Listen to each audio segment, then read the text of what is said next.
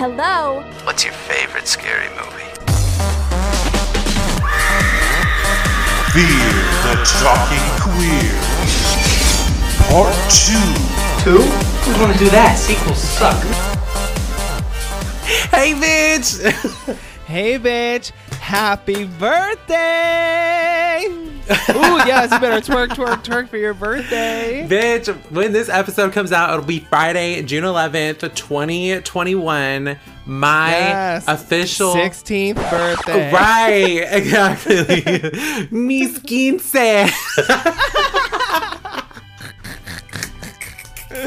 Oh my god.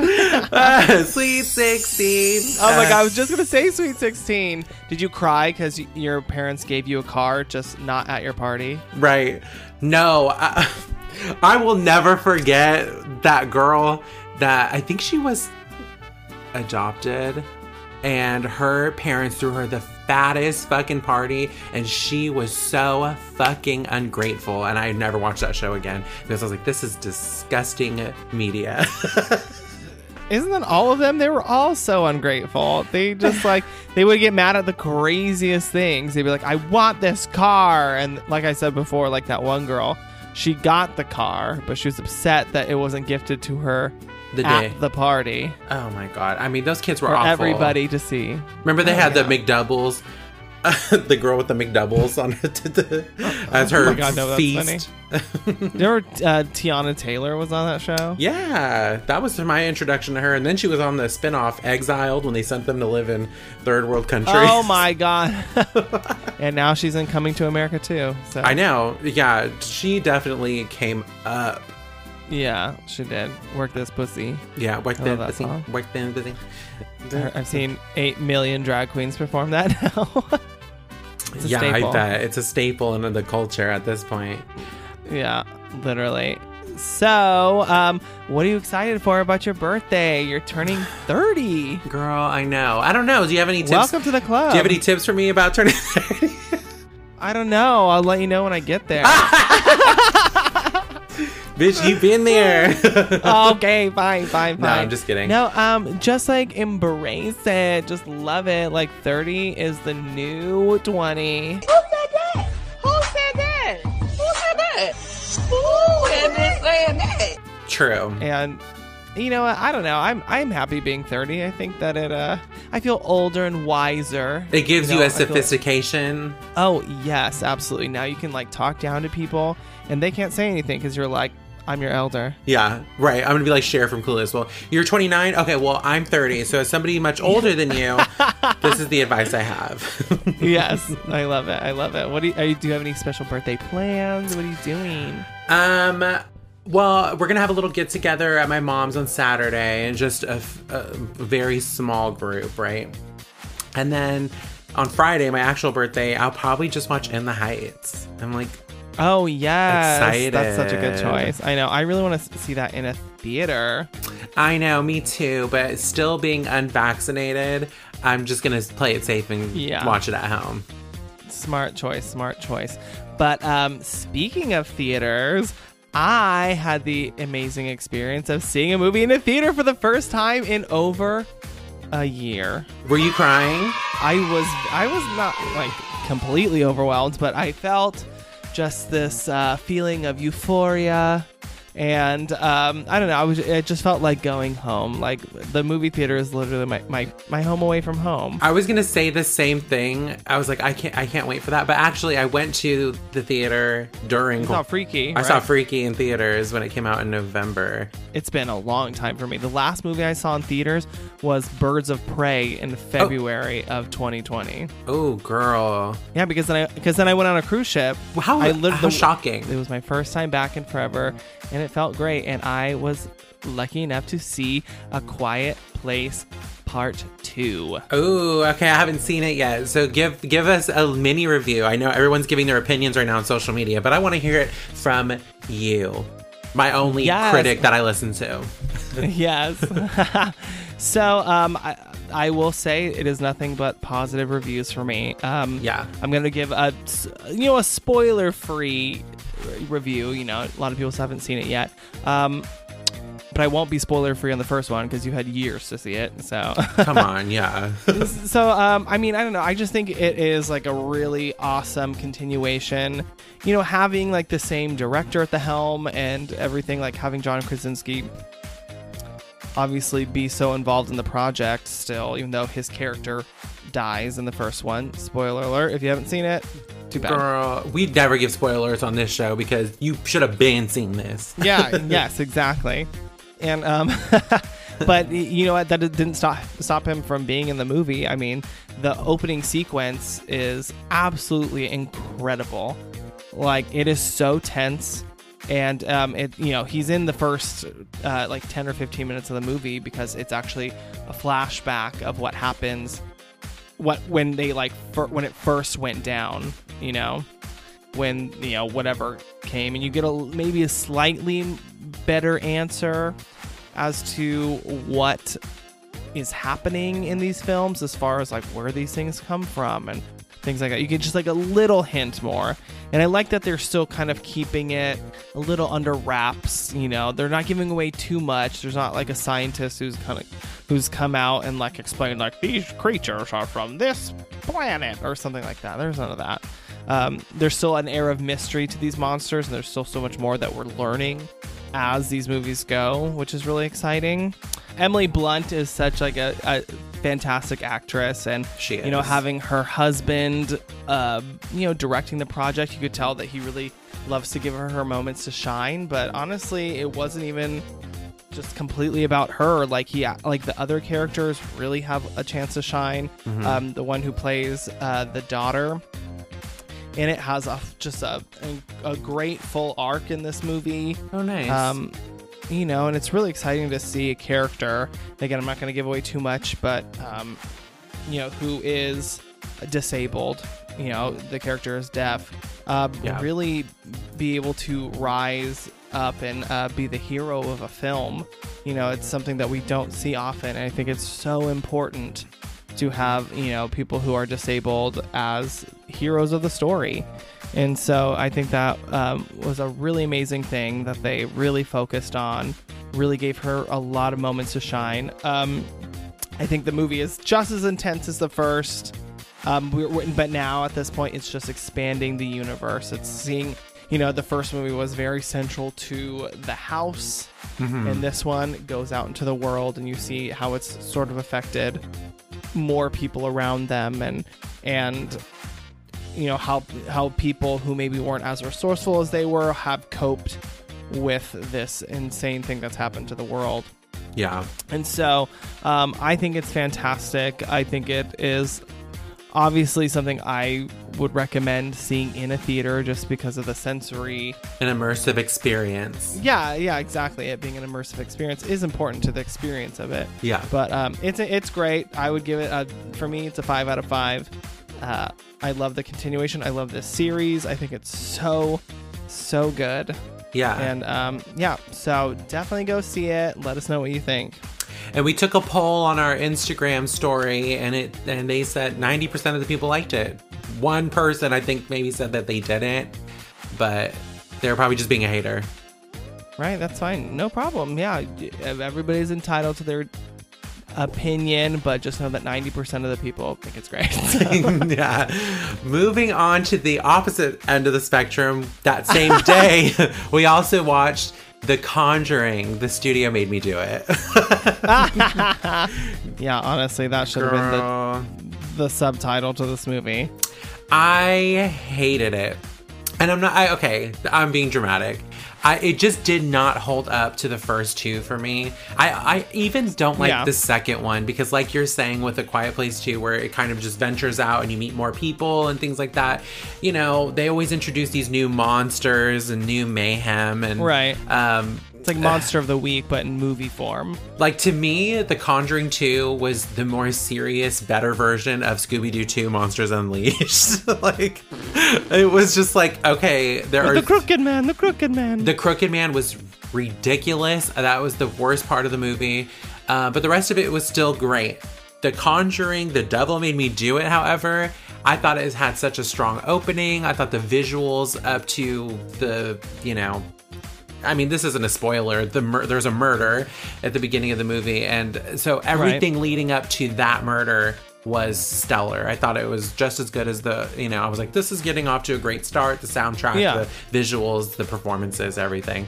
Right. And then the movie derailed for me. Like it just was like, I feel like there wasn't enough on this story to make a full 90 minute movie. So they started adding all these additional things that I guess the movie needed for meat, but it just wasn't strong enough. Like the like I thought it was going to be all about the trial and maybe spooky things were happening to yeah. them throughout. I thought it was gonna be more like like uh Exorcism of Emily Rose, sort of like uh, more involved with like the trial and the legal aspect of trying to prove that this demon. Uh, or whatever it is, probably no spoilers, but um, you know, Mm-hmm. is the cause of this murder that happens. And that really wasn't the case. That's not where At the movie went at all. It was so, it was like unexpected, but like to a fault. I was like, oh, Yeah. I was like, mm, because the trailer was like, oh, Arne Johnson, he committed this murder in 1981, and then, but really, Arne Johnson was the bookend of the, the bookends of the movie. Like there was, Yeah. it was like the beginning and the end, and then that was it. And then it was more about you know the investigation, like. I guess of Ed and Lorraine Yeah. seeking out why, how, and why Of and how the devil made him do it, and that was really, really weak. The yeah, just the was, way it, was came pretty together. weak. Yeah, I think that for me, probably what it is is that I just think it's the absence of James Wan as the director. You know, he, he has such an eye for like a style, and that style is what really made those movies really stand out. I mean, it was like the obvious. Um, appreciation for the movies it's paying homage to, to the things like The Exorcist and The Omen and things like that from the past. Mm-hmm. And um, I just didn't feel like any of that existed in this film. I felt like there was no, you know, there are like subtle things that happen in like the first two Conjurings, like even down to like in the second one, the name of the nun is like in Oh. in the background, like you know, just think like you know Yeah. what I'm saying. This one fe- felt a little thrown together. level. It was it was Yeah, very and hodgepodge. it felt a little too- Yeah, it feels a little too clean. It felt a little too polished to where it it was like it was saturated of anything dark. It just felt I don't know. It felt more like a Netflix film than it did. um, yeah, Like know, The Haunting a- of Hill House or something. Studio release. yeah, Yeah, but I don't know. It just it just doesn't work the same way. I thought the third act was really weak. Oh, totally. I, I, I was not really invested in that at all. and also, they never really got to explain who, uh, you know, they who that you got to see who the villain was. Yeah, who the villain was or what they and the way they connected this the villain to the other characters in the movie was just It would could ridiculous. Like, random. why? Why? And why do we care? like, I, Yeah, I don't what know. is the connection here? It's just none. There's just none. I don't know. The other two are Um, stronger because I mean the malevolent forces that be, you know.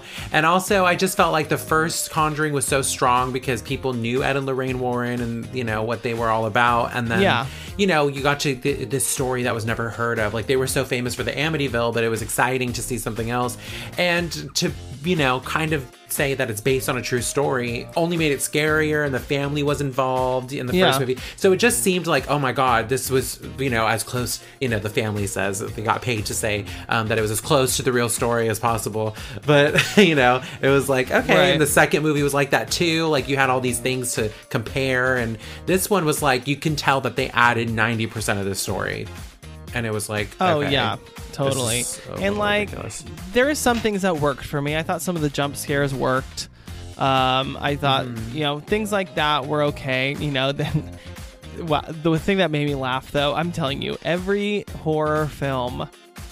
It's like you they can't help it now. It's almost becoming like a joke. Like these taking these pop songs Oh. and turning them into spooky arrangements or whatever. Like Blondie's Call Me.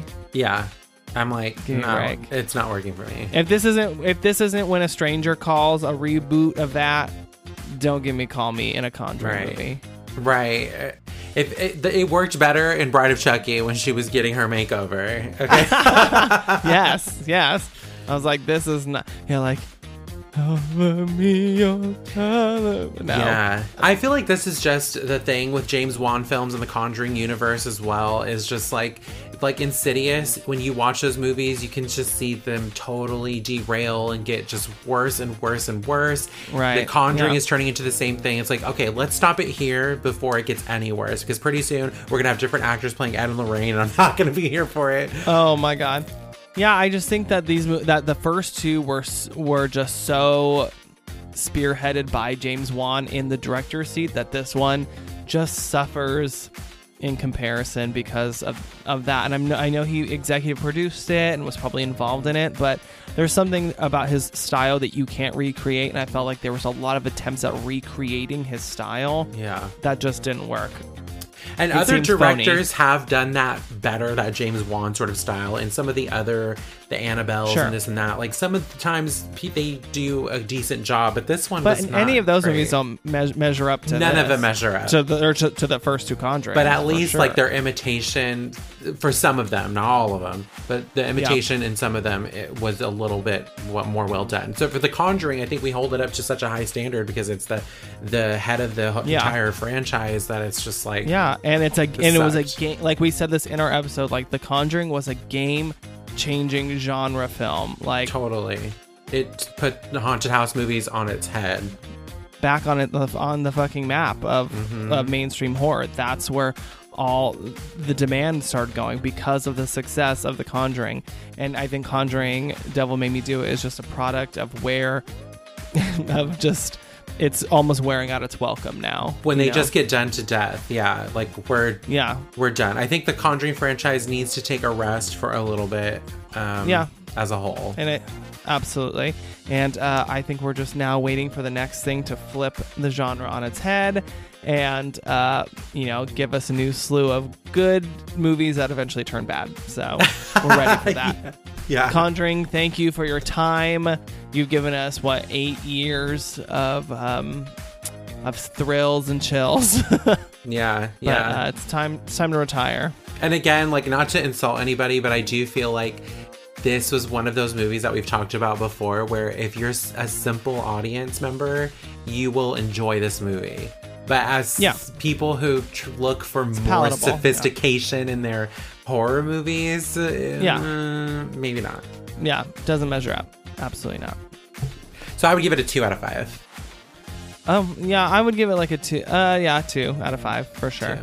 And um, when we did our poll on the, that one, uh, 83% of people said they did not like it, and 17% said they did. So that Uh, says a lot. and as much as I'm like, yeah, see, they agree. I'm also like, oh, that's such a bummer. Like, man, this movie could. I wish this movie was better. I just wish it was better. yeah, it, I don't. I, don't want it to be bad. I wanted it to be good. it had potential. I thought that they should have just gone Amityville. Like, just get it over with. Yeah, that would be interesting. Just to conclude a trilogy, trilogy with, um, with Amityville. Yeah, this But, one oh was well. not good. So, rest in peace, Conjuring. Yeah, rest in peace, Conjuring. Just like Liz Purr. What a beautiful segue. Thank you. Hey, uh, tell us who Liz Purr is and what movie she's in. Okay, so Liz Purr is the one victim in the movie Jawbreaker. Ooh, yes.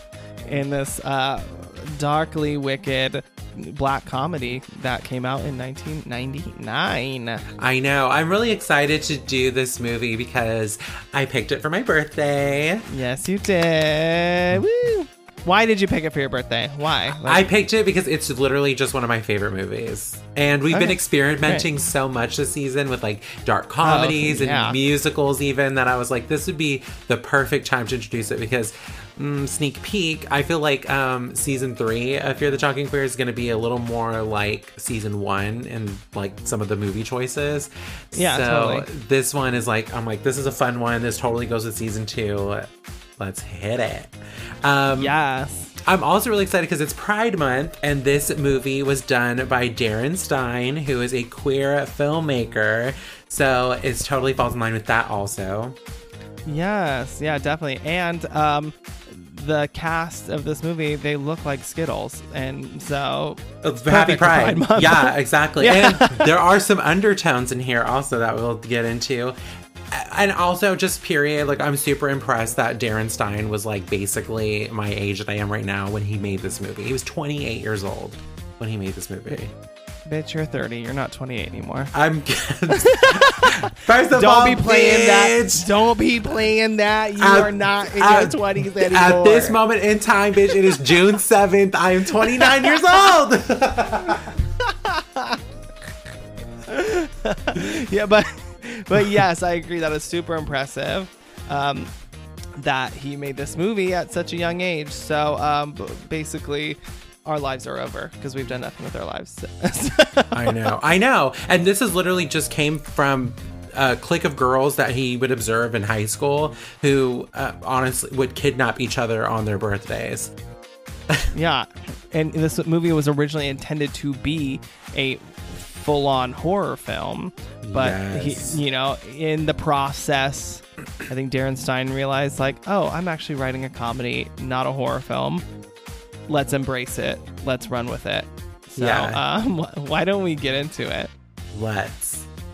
All right, this is Jawbreaker. Oh God, Liz! I thought a jawbreaker would be funny. You gagged her with a jawbreaker? Jawbreaker, released in 1999, written and directed by Darren Stein. Our movie begins with a narrated introduction to the most popular girls at Reagan High School, the Flawless Four. The clique consists of the cold blooded queen of mean Courtney Shane, played by Rose McGowan. We love, Love her. her. She, yeah, she's our, uh, she's one of our '90s queens. hmm Courtney Shane rules the school with terror. Marcy Fox, played by Julie Benz. Shout out to any Buffy fans out there. Courtney's devoted, airheaded follower. Julie Freeman, played by Rebecca Gayhart.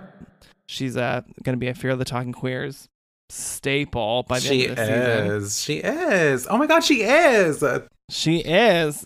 She's she's going to be up there with She's Jenna be three for three.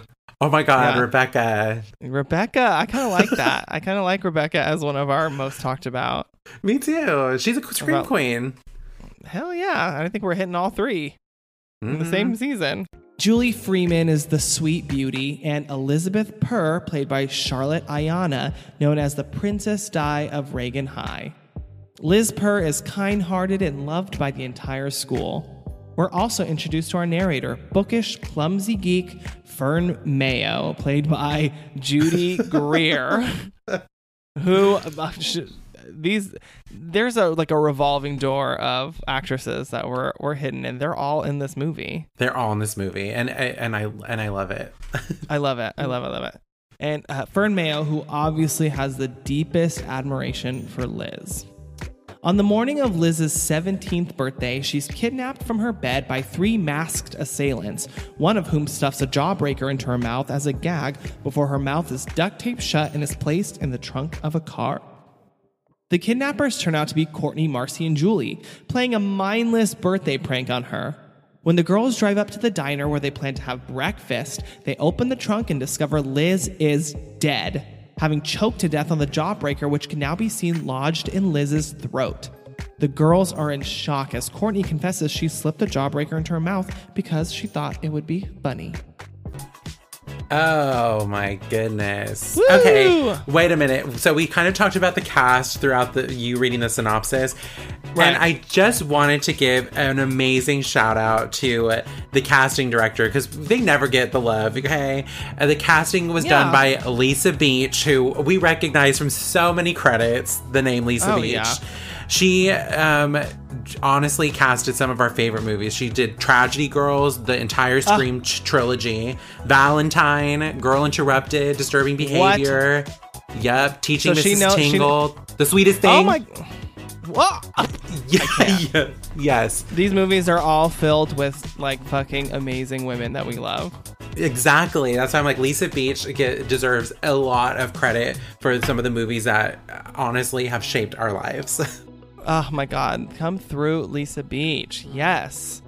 So, um, the beginning of this movie has those amazing actresses walking in slow mo. This is something that we talk about a lot on this podcast, Uh, but I feel like this movie took that teen girl slow motion walk and fucking ran with it. absolutely. This will be the the top of our film.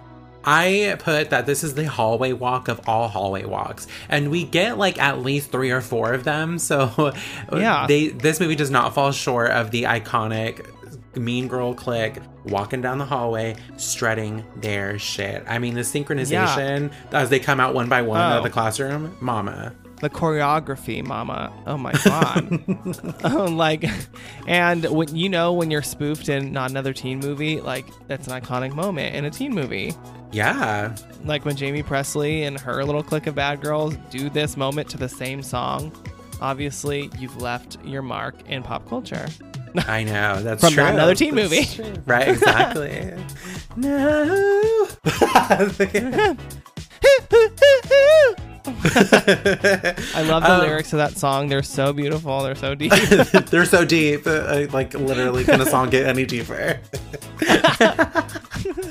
um, Judy Greer's narration in the beginning. I mean, I don't know what it is about Judy Greer's voice, but it just rings It's, like, for me. comforting. It is like she has this like mm, I don't know what it is. There's like this like way of her speaking that just drives any line that she says to comedy. And I love the wonderment in her voice as she explains who these bitches are. yeah she's like in awe of them obviously Yes, exactly.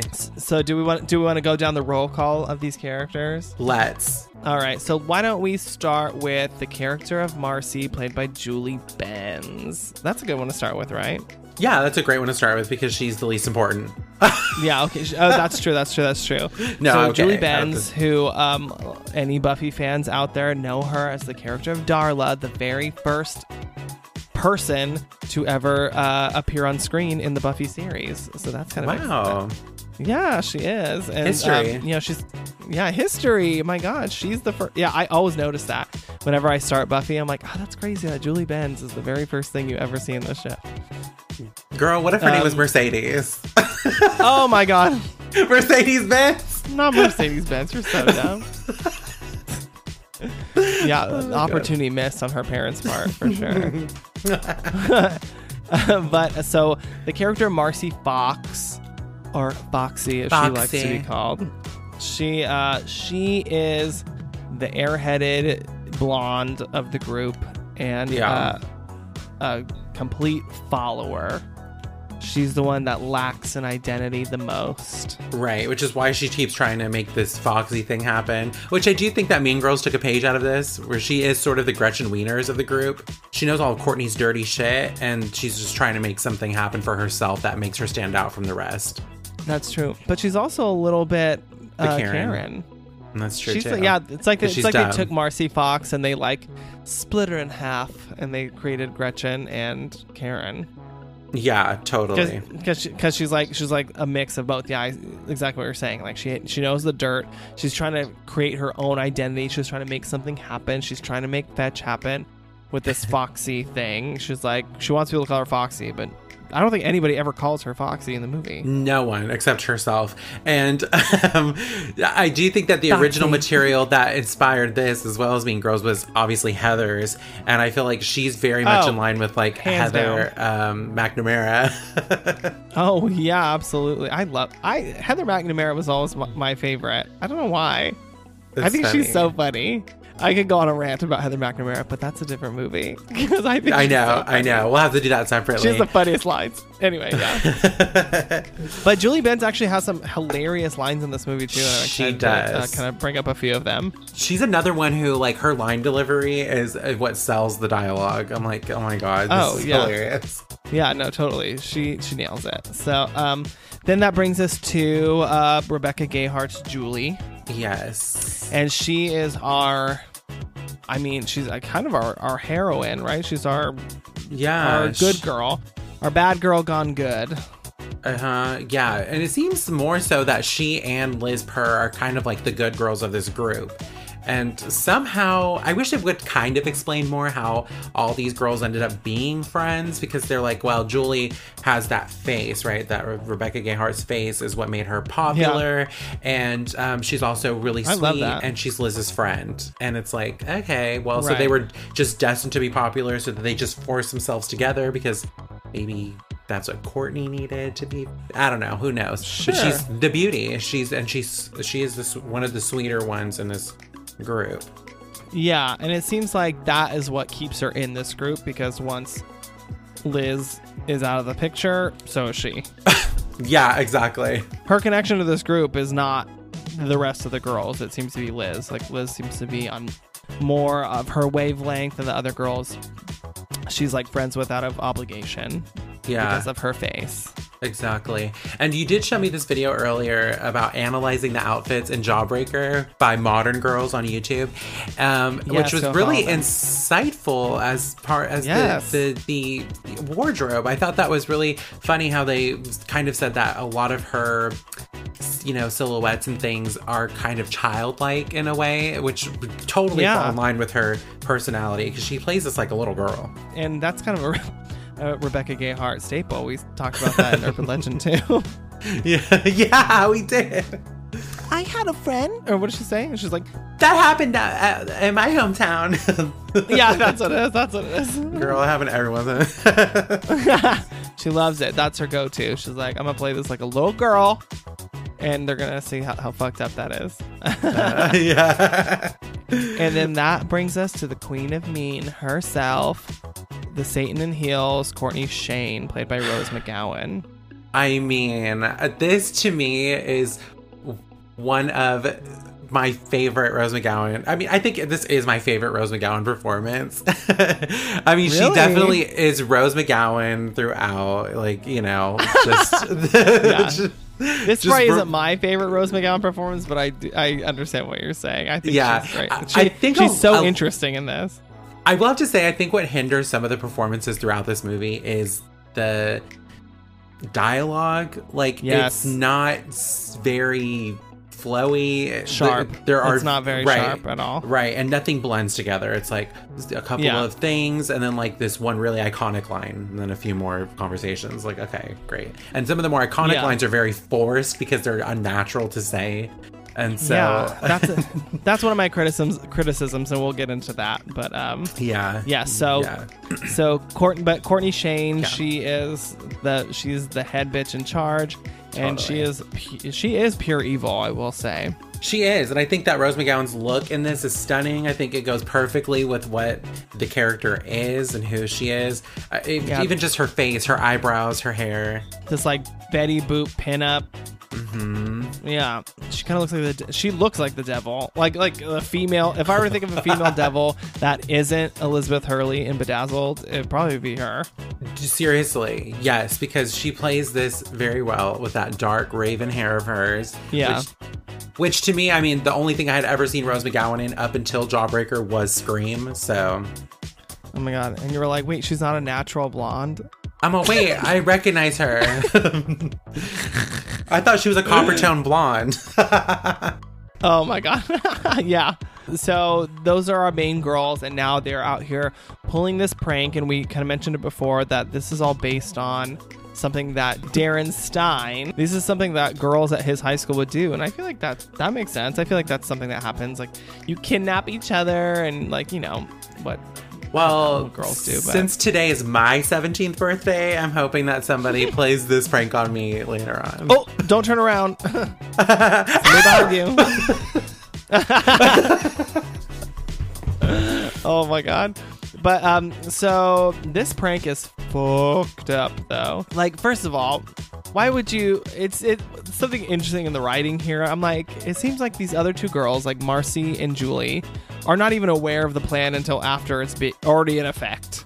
Which is I don't know if that's just like like just they're trying to use some exposition to explain what's happening. Yeah. Because they they go in, they you know, one of them sticks the jawbreaker in her mouth, and then they're in the car, and they're like, "What are we doing?" And she's like, "Well, first we're gonna go get pancakes, and then we're gonna tie her up here." And I'm like, "Shouldn't they already know that?" In her panties? Yeah, You think Like- they'll let her in? it's crazy. I mean, I mean, maybe that's just like a testament to how much of followers these girls are. Is that they didn't even ask what the plan was. They're just going along with whatever Courtney says. Mm-hmm. because they don't know have any idea about this plan. So they're shocked when they find out that she stuck a jawbreaker in her mouth. I They're know. like, wait, you stuck a jawbreaker in her mouth? It's like, well, you didn't know that. You didn't know she was. To quote Marcy Fox, when she, um, when they first find out what the actual plan is, she's like, "She is gonna die." That's great. That see, that's funny writing, and it's Yeah. subtle, even though you don't. It's not. You know, she's yelling it out loud, but like the foreshadowing is there. It's actually kind of funny. okay, I have a question for you.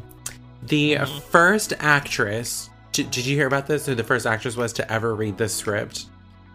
To No. considering to be in it and loved it, but said like now like I, I'm beyond high school roles. Well, the intention was to cast older girls in these because his inspiration was Heathers and also Grease. Right. And he said because of the material, he just wanted older women to play um, these teenage Sure. girls.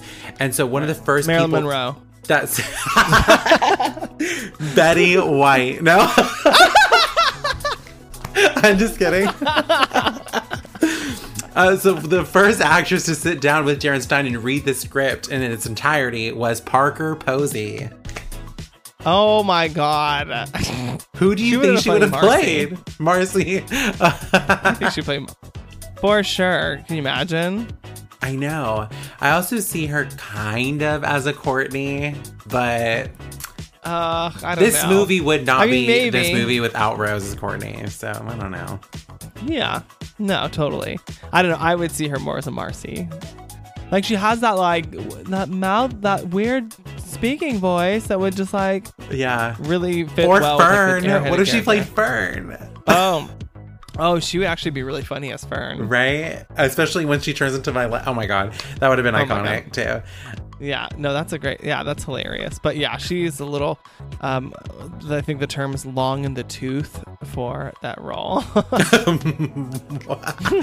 um, okay, so the when they pull over and they're ready to unveil to us, the audience, that Liz is now dead, um, this starts one of the motifs I learned about early on that Darren Stein did for this film. That's not really talked about as much, but it's um, having these girls be seen by the audience as icy characters, especially Courtney.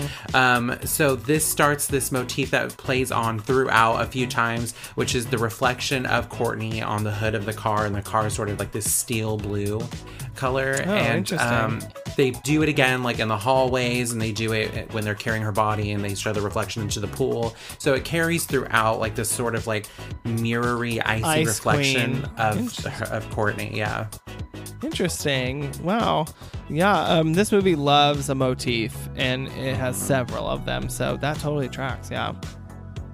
And so, so then they get to this diner and they open the trunk, and this is pretty grisly, I would say.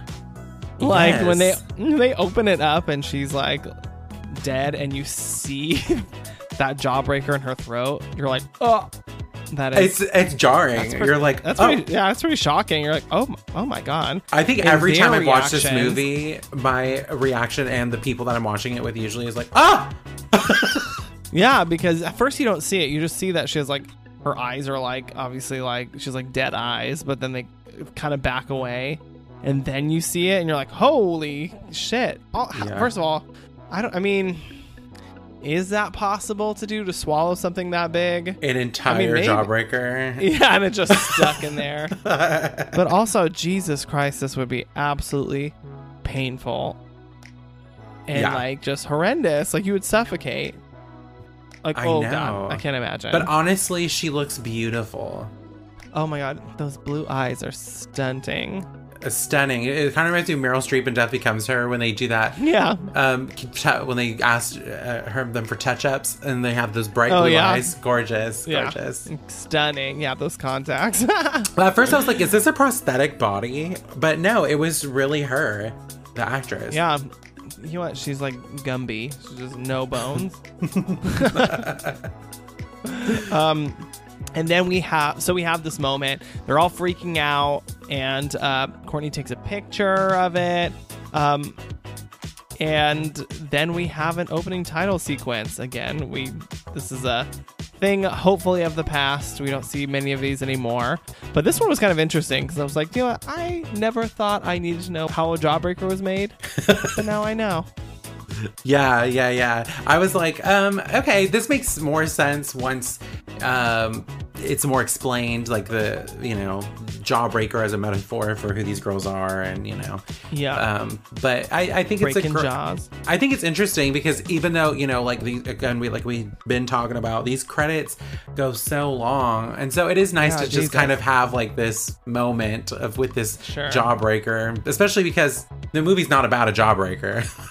Right. At least it's like interesting to watch. Or, I mean, I was. Maybe that's just me. I was like, whoa, how It- cool. I never it's realized it's how like that, that, was made. show. It's like that show How Things Are Made, where you're just like Yes. watching candy bars go like, wow, this is Yeah. fascinating. Like, oh my God. That, I never knew how that's how they made a Twinkie. Like, wow.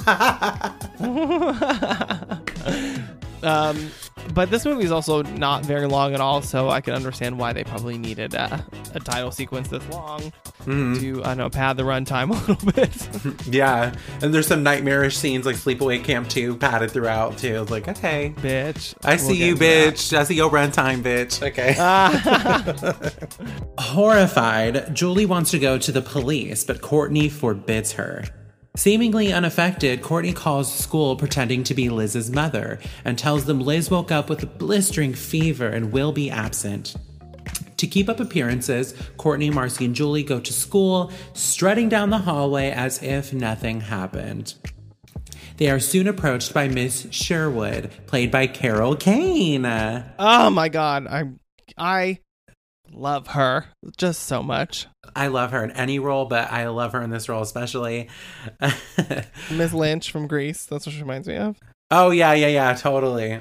Uh, Miss Sherwood lets them know Liz will be out sick and she needs one of them to stop by her office after school so they can pick up and deliver Liz's homework for the day. After school, the girls reconvene to figure out a plan on what to do with Liz. Marcy suggests they pry the jawbreaker out with her eyelash curlers. She's so dumb. but actually, that's I mean, no, that is dumb. It's not a terrible idea. You kind of fish it down there and then grab it and pull it out. yeah, um, you're right. Yeah, of course. or just slice open her throat and just scoop it out. You know how it's kind of like spoon shaped? Mm. Yeah, yeah, yeah. They should just got an ice cream scoop. Why not? Courtney suggests they put Liz back in bed and comes up with a very elaborate story on which Liz hooked up with a kinky guy who raped Liz while gagging her with a jawbreaker. Julie isn't buying into the story, but Courtney convinces her that people will believe it because it's their worst nightmare. Elizabeth Purr, the very picture of teenage perfection obliterated by perversion. Just then, Courtney remembers she was supposed to pick up Liz's homework. Fern stops by Miss Sherwood's office, where Sherwood asks Fern to take Liz her homework since Courtney never showed. Fern is ecstatic, saying it would be an honor because Liz is the cat's meow. Girl. That's my favorite line in the whole movie. But keep going. Meow. I As can't. Miss- so funny. As Miss Sherwood leaves school, Courtney, Marcy, and Julie catch up to her, asking about Liz's homework. Miss Sherwood reveals she gave the homework to Fern Mayo. The girls rush off to put Liz back in bed before Fern can get to her house. so um, at the top of this section we uh, have the girls trying to figure out what to do next right Yeah. and in this part there's just some very strange and like weird and chaotic dialogue that doesn't make sense.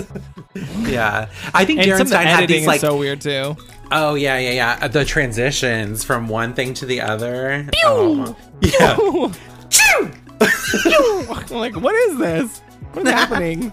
But I there's think like Darren- specifically that one edit when they like drive up to they're like driving up to the house in the car and it like is it you see them in the car and then it shows like a far view of the car but then all of a sudden it's in the car i'm like what is are these cuts this is Oh so yeah, the cuts are really weird here, but like you said, the dialogue is really mm, strange. weird. I think that Darren Stein had in his head like, oh my god, this line is so funny and so funny. And I do, I will admit that the the lines that he has come up with are really clever, and I think they're really well written. But it's just hard to deliver those. Yeah, like the one that gets me, which I'm like, I'm still perplexed by what this is supposed to be, how this is supposed to be funny. But I feel like there's something funny in here, but I don't know what it is. It's one where Okay. she goes, after Courtney makes the phone call, and she goes, um, she like hangs up, and Marcy goes, that was really good. And she goes, what do you mean?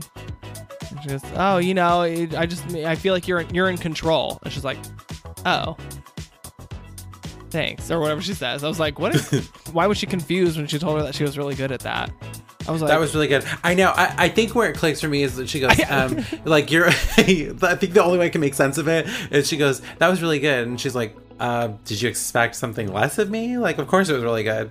so she's like, "What do you It's so- mean?" i mean maybe that's what it is but it doesn't feel like she she delivers it that way she looks genuinely confused she's like, like "What do you mean?" What do you what do you mean? Like almost like she's concerned like she did something wrong. I mean but i guess maybe that is right. Just like weird moments like that like which is like what do you mean? She's like oh yeah, Yeah. you're in control. She's like oh okay. Or i don't know. It's like She's like, weird "Oh, clunky clunky moments like that that i'm mm-hmm. like this there there was maybe something funny in here but the fact that i'm having to go wait why is What's that going on? Means it like sort of misses the mark. You're like, oh Yeah. man, that could have and been this funny. is this is kind of what I was saying about like the flow of things doesn't really work. Like Yeah. Marcy's saying like that was really good, and she goes, I- "I'm just saying you're in control." It's like that; those are two different thoughts. But uh, sure, like yeah, like where's the like where's there was like no punchline. It was like a setup for a joke, and then there was no punchline. Yeah. like, oh. I will have to say a lot of this dialogue and the way they they deliver the dialogue reminds me of a John Waters film. Like very crybaby, Kind- yeah. very hairspray. You know, especially the look of it, like the like the very bright colors and the you know, it's like a satire of of a time and a moment in time. It's kind of weird. but Yeah. I love it. yeah, no, I see that for sure. So then they go to school with a dead body in their trunk, which is funny.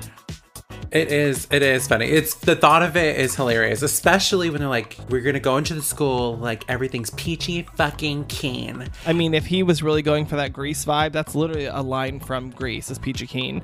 Peachy uh, Keen? hey, Ri I think he, I think he says something to Rizzo, which is funny because who has a cameo later in this movie? Kenickie. Yeah, and she says Peachy Keen Jelly Bean. So obviously, there's like a, there is a meld in this world of like that 50s and 90s world.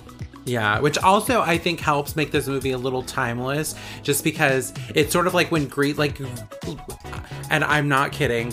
We know the difference between 50s, 60s, 70s, 80s, 90s. However, there are some Yeah. people who do not, and I feel like because Oh, Grease wow. is such an iconic movie. Oh, I- people think I- that looks like the 50s. No, Yes, yes, and people that movie is will full 70s.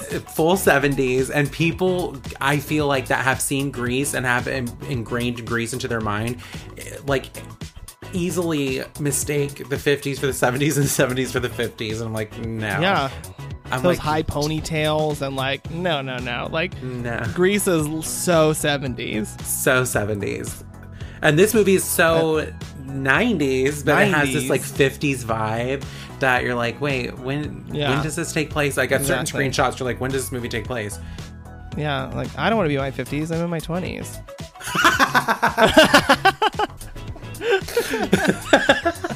I love that. Rock of Love, Season two. Megan. yeah. so um, this is when we really get a sense that Courtney is a a budding sociopath. Like she is not concerned at all that her friend is dead. She is the one that actually killed her friend. She's the one that put the jawbreaker in her mouth, which she admitted earlier. And now she is like her only concern is not getting caught. Like it's Right. not like, oh my god, my friend is dead, her life is over, all you know, what about Oh, all the good times? No, she's like, oh well, I just don't want to get caught. So she has Yeah. no she has no Remorse. feelings Yeah. yeah, about what I- she's just done. And so we are we're getting a real clear sense of the evil that is Courtney Shayne. I think one of the things that Rose really did very well with her portrayal as Courtney was that she approached it from this place of yes, Courtney is a sociopath, and I understand that, but when people are sociopaths, they don't realize that they're sociopaths. So, like, in- Most villains uh, don't realize that they're villains. that they're villains, They don't. and I that's, you can't play a villain like that. You have to Right. play a villain as if you what you are doing is Makes what you think is best. Yeah, totally. And so I think that any like any actor having that approach to playing a villain, it just works really well because like in my head, I'm thinking like would I do this? Like, how, what, what if I, she sort of makes me confused. I'm like, I guess you kind of would freak like sorority row. Or you're like, I guess I kind of would freak out and be like, do I, could I get away with this? No, no, no. I have to go to the police. Yeah. No, that's true. I mean, she she's sort of you know the devil on the shoulder in that situation. exactly. But that just You know, fully takes over. Right. And we, yes, exactly. We have we have Julie as the little angel on our shoulder, and we have uh, you know, Courtney as a little devil, and then Marcy's just in the clouds. She's like, oh, whatever, sure. She's like, whatever. I Um, I did write somewhere in here that there are really there's really interesting camera work here, the angles, the panning, the depth, because we sort of see them go throughout the day after that playing at Peachy Cane, and Oh yeah. the depth of like uh, Courtney being so up close to the camera, and then you see Dane in the background, sort of giving her the.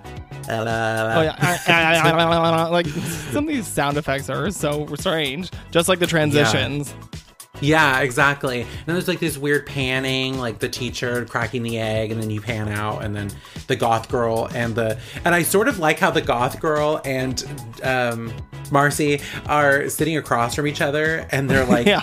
almost like because they have the same haircut, they're almost like mirror images of each other. I thought it, that was really cool. they do. They have that same like blonde bob. Yeah. Ew, you got a stillborn, and she's like, Ew, she sticks her finger it. in it. I feel like every 90s movie has that weird goth girl in it. Not her specifically, but a weird goth girl. A girl Just hanging around. So then uh, I like I, like when they uh, kick the girls out of the bathroom. I think that scene is so funny. Yeah, When, all like, right, they wa- bitches. yeah. yeah, to, again, this is like playing on every Mean Girl clique movie that's ever happened. There's always a, a bathroom scene or a few Mm-hmm. because I guess that's where g- girls go to retouch their war paint, you know. That's- Exactly. They're they're out here, you know, fighting the fight, you know, looking hot, looking sexy, having Exactly. the power and and this is where they put on their armor. And so I think that's I think it's a really interesting like uh, setting that always ends up in films. I mean, we see it in Scream, we see it in Mean Girls, we see it in Mm-hmm. Heathers. Like there's always a bathroom scene um, Always. with these girls. Yeah, totally. We also see in, in this bathroom scene that this is where jewel like jewelry. Wow, jewelry jewelry. where J- Julie, where Julie is already beginning to like defect. Like, you know, she seems friendly with Fern, who is in the bathroom. She's like, "Oh, hey, Fern." Like, obviously, she is an outsider in this clique. Like, what? Like we said earlier, like, was Liz the only thing keeping her around? Like, she doesn't really seem to have much in common with Courtney and Marcy at all. Right. Um, she seems to be on a different wavelength. Ju- like Liz Purr, because I think one of the things we forgot to mention both in the synopsis and our discussion is that in the intro, when they're introducing the girls, you see Fern Mayo sort of pop up and she drops her paperwork, and the only one that stops to help her is Liz Purr, whereas everybody else is just kind of stepping over her to get to the class. Right, totally. And so, uh, may, yeah, Julie is definitely more in line with the Liz's of the world, and and Liz, we haven't really talked too much about, but Liz and Courtney, I I don't know if they were like sort of like dueling captains or something, but they were like, you know, these they're kind of both the leaders except for one ruled with like kindness, and the other one ruled with terror, and Yeah. so I think there's a dynamic where I think Courtney is probably really happy that Liz is dead, even though she may not have meant to do it. I think she is happy she's dead because people probably gravitated more towards Liz because she was nicer than Courtney. But Yeah. now that Liz is gone, she is the only head bitch around, and um, I think that makes her happy. And I yeah, think that and dri- that- now she's taking like full control. She's like, finally. Yeah, exactly. Yeah, she's she's been waiting for this moment, so that it, it may may have just fallen in her lap, but she's gonna she's gonna take it and run. It's sort of like when Marie Antoinette became queen Yeah, e- exactly. and just started spending all the money. Yeah, okay, wait. If you were um, in this movie of the, in this clique of girls, which one would you be? mm, I'm a Julie. I'm. You are as pie. Julie. You are Julie. Who would you be? Um, Violet. honestly, I was gonna say probably because I'm a Gemini, but also like I can, you know, go back and forth personality wise. Probably Fern and Violet. Eh, but I do want to be Courtney, of course. Yeah. Who doesn't? Everybody wants to be Courtney. Everybody wants to be Courtney. Alice Shane. yeah and so um, then we have the scene outside where they're they're talking about um, the the plan like they're trying to figure out what to do right With this dead and body. with this dead body and um, this is so 90s because the 90s were honestly obsessed with the idea of rape like it is crazy Yeah, this is in a lot of movies, and even the discussion and of it. TV. Oh And my gosh! TV. So so um so my roommate and I, um, usually when I'm editing, uh, we'll put on uh, the X Files. Just we'll have it playing because we we we started it because we're like you know what neither of us have ever seen this. We just Mhm. put it on in the background usually, so I'm not 100% paying attention to it. But we're watching the X Files, right? And almost every episode from the uh, from the 90s, which is most of them, every single episode somebody's being raped and we're like what is it about the 90s and they were just fascinated with with like having characters raped and I, I think that's a very that's that exists in this movie too because uh, Courtney's initial reaction is to be like well they're gonna check if she's raped right and then let's you know let's create this uh, narrative that she was raped by some guy and that will get us off scot free. And I'm like, wow. I'm like, like I get it. Like this is like a dark satire, but I Yeah. do feel like it does doesn't really hold up too much because it does kind of No. normalize rape a little bit. Like like duh, of course they'll believe she was raped. Like that's normal to happen to a teenage girl. I'm like, Yeah. "Oof, It's like their worst nightmare, but it's also very plausible. Like, yeah, this is.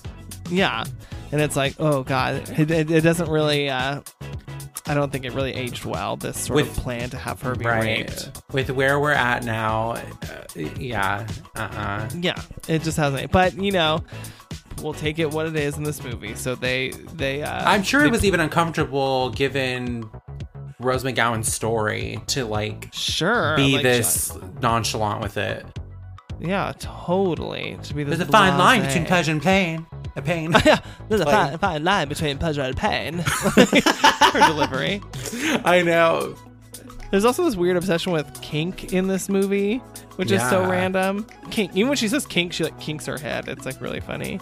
with kink i think that was maybe just because that's where she was in her career at that time i mean that's why marilyn manson makes it like Yeah, this boo, is like boo. uh, boo i We'll, know we'll boo him every time we hear him. Boo, yeah Um, yeah this is this has that weird thing I do love some of the lines in this moment. So first, I love when Marcy is uh, uh, when she says that that Liz was maybe practicing sucking on the jawbreaker. She's like, "Ah." yeah. and swallowed. it's wild. um, I do love that. And then my uh, one of my other actual favorite lines is when she goes, "I was supposed to pick Liz's homework from Mrs. Sherwood, but I forgot." Oh yeah, she says, um, uh, what if she took it herself? Oh yeah, what if she took it herself? We'll have to kill her. And she goes, and she goes, Did you see her face? Did you see your face? Did you see your face? I know, just the idea of like, what are you saying right now? Yeah. Uh, love, did you see her face? Like how she delivers that is so weird and so like, oh my god, you're so silly. Um, she, she might as well call her Silly Billy. Um, Yeah. I, my favorite line from this always is when Julie Benz, as Marcy says, "We can get it out. I've got eyelash curlers." Oh yeah, yeah. it reminds me of a Gwendy doll from Small Soldiers. Oh my god. Let's see if her head comes off. Like, yeah. it is really funny. Um, so they decide to stage a rape scene with the body but then they realize, oh shit, we've got the homework. So then we have this sort of scene with uh, where we kind of actually see Fern Mayo. Oh no, that's not true. We saw we saw her in the bathroom, but we find out what makes her tick, and what makes her tick is Liz. She Oh, has girl. this crazy. She's a, she's an obsession with this girl, um, and she. we learned that from another one of my favorite lines. This whole section has some really funny moments. Yeah. is when um. She's uh, Miss Sherwood, played by Carol Kane. She goes, "Do you know Liz Purr?" And she goes, "You mean meow?" and she's like, "Excuse me." Excuse She's me. like, she's the cat's meow. And I was like, "Oh my god, that's so funny." I don't know why that line, This is the cat's meow. but I love how she like re- she refers to her as meow. Well, this is the first time that we get this like sort of question: Is um, Fern a lesbian? Hell yeah! I'm just kidding. No, I don't know. There's nothing that rules it out except that she makes out with that guy, but that's for a car. Anybody would do that. Yeah, I don't know. Like, is there some queer undertone here? I mean, uh, I mean, obviously the the fact that she's obsessed with this girl, but they, it's never explicitly romantic. It's just, No. you know, I think that she obviously embodies a life and um, you know a status that Fern could never even dream of having at this point. And so she just like she is the teen dream. Like she's the dream that somebody like Fern Yeah. would aspire to. I feel like between this and then even just what we get, like the cat's meow and just like the nervousness she has in the next section Yeah. and like the It does, the like, going up to- the it's like stuff she crush. talks about. Yeah, exactly. It's like she's her, like practicing, like her talking crush, her crush. Like and- what is going on? So I I don't know. In a way, I like to think that Fern is like bisexual or pansexual or Oh, something. maybe. I mean, they they do say that she's bi later in the movie. Yeah, and they keep making like lesbian jokes at her. So maybe she told them something off screen that we didn't see. well, yeah, because when when they're talking to the drama or the drama club is talking about her, like, and I hear she's bi, and they're like, that's fabulous or something like that. yeah. Oh my god. So- that moment with Ashley Tisdale. Ashley Tisdale. That's who that girl reminds me of in the drama club. Does she? I thought she looked like somebody's fucking uh, homeless mom. I don't know. That didn't crazy to me. Fern walks on cloud nine as she makes her way to Liz's house. However, the girls arrive first and unload Liz's body, clumsily carrying her upstairs and placing her back into bed. As Courtney and Marcy attempt to pose Liz's corpse to make it look like she's been attacked, Fern approaches the house, waiting to ring the doorbell until she rehearses what she'll say. Julie sits at Liz's vanity, picking up a recordable birthday card from the previous year's prank. When she opens it, the card exclaims, What are you doing to me? in Liz's voice. Marcy screams as she shifts Liz's head, saying Liz looked at her. Outside, Fern hears the scream and becomes concerned, deciding to enter the house to investigate. As Fern makes her way into the house, Courtney steps back from the bed to admire her work. She snatches the birthday card from a distracted Julie so she can examine the crime scene. Julie pleads with Courtney one last time to go to the police, but Courtney tells her she is looking after them and Julie is being unappreciative. Julie storms out, but as she opens the bedroom door, Fern is standing there having overheard every last word, and then she sees Liz's mangled, posed body. Fern attempts to flee the house screaming, but the girls catch her and Courtney confesses to the murder. To buy Fern's silence, Courtney tells Fern she can make her beautiful and popular, convincing her to take Liz's place. All right. So uh, I really like this first shot that happens of them carrying uh, her body across the lawn, and it's just the their feet, and they're all sort of wearing the same pump but in different colors, like these like bright Yes. sort of So neon cute. colors. I was like, ooh, that's so cute. Their stockings with the um With the seam. in the back. Oh my god, so yeah, cute. what an interesting choice. I was like, who the hell wears stockings in high school? But do you know what? I'm living. I know. And you know the the costume designer, I forget her name, Vicky something or other. Um Yeah. she um helped Mona May do Clueless and Romeo and Yeah. Michelle's high school reunion.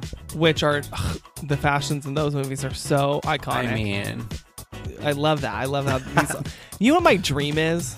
You know what Uh, my what? dream is? I'm gonna go on a tangent. Not a tangent, but My favorite shot of this um, beginning moment of this section is um, when Fern smells that rose and there's a, a fucking a I caterpillar, know, crawl, like a a- centipede crawling was across it. I know maybe that was like an it's an omen. Centipedes mean death, right? I don't know. I feel like I see that in in other movies. Oh, really? I don't Like know. The, the- Ring. Is there a centipede in the Ring video? The the human centipede. yes. yes. Yeah. That I wanted to die after watching that. So.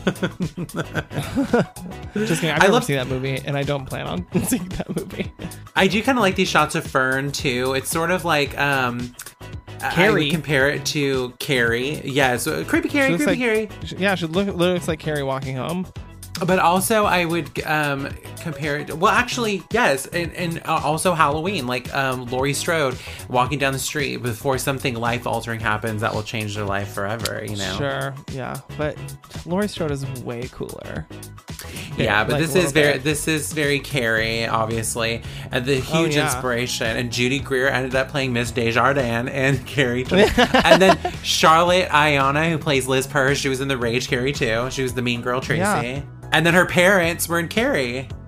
Yeah, there's a lot of Carrie in this movie, even before they, uh, even you know, obviously they had Yeah. no concept that a remake of Carrie was going to be made, but I mean, you know, Greer it's was gonna be crazy. it. This movie. Yeah, And- this movie has yeah. so many uh, connections to Carrie. I mean, we haven't gotten there yet, but William Katt and PJ Soles play the mom and dad, and PJ Soles was Norma, and William Katt was Tommy Ross. Crazy, crazy. Isn't that crazy? Carrie, Yeah. creepy Carrie. So then, uh, um, I like. So then we have the scene in the bedroom where they're like staging this rape, and um, I think it's really smart that they uh, they obviously try to make Julie as le- least. How do I say this? The least involved in it. They like sort of sit her at the desk because they're like, we need to give uh, her an excuse to not be as implicated in this as the rest of them. She's sort of So we'll put her at the desk. We'll give her some busy work Yeah, she's not over here staging a rape. She's, she, yeah, she feels bad. She's, she actually has remorse for the fact that her friend is fucking dead. she wants to go to, to the police. That's right. That's right. And then Marcy, on the other hand, she's just full on minion. She's doing all the Oh. bidding. Whatever Courtney wants, Courtney gets. She's like, rip her underwear, do this, do that. Meanwhile, Fern's outside practicing how she's going to talk to Liz, saying, um, it's me, Fern Mayo. Like, hold the mayo. like, hold the mayo. Oh my God.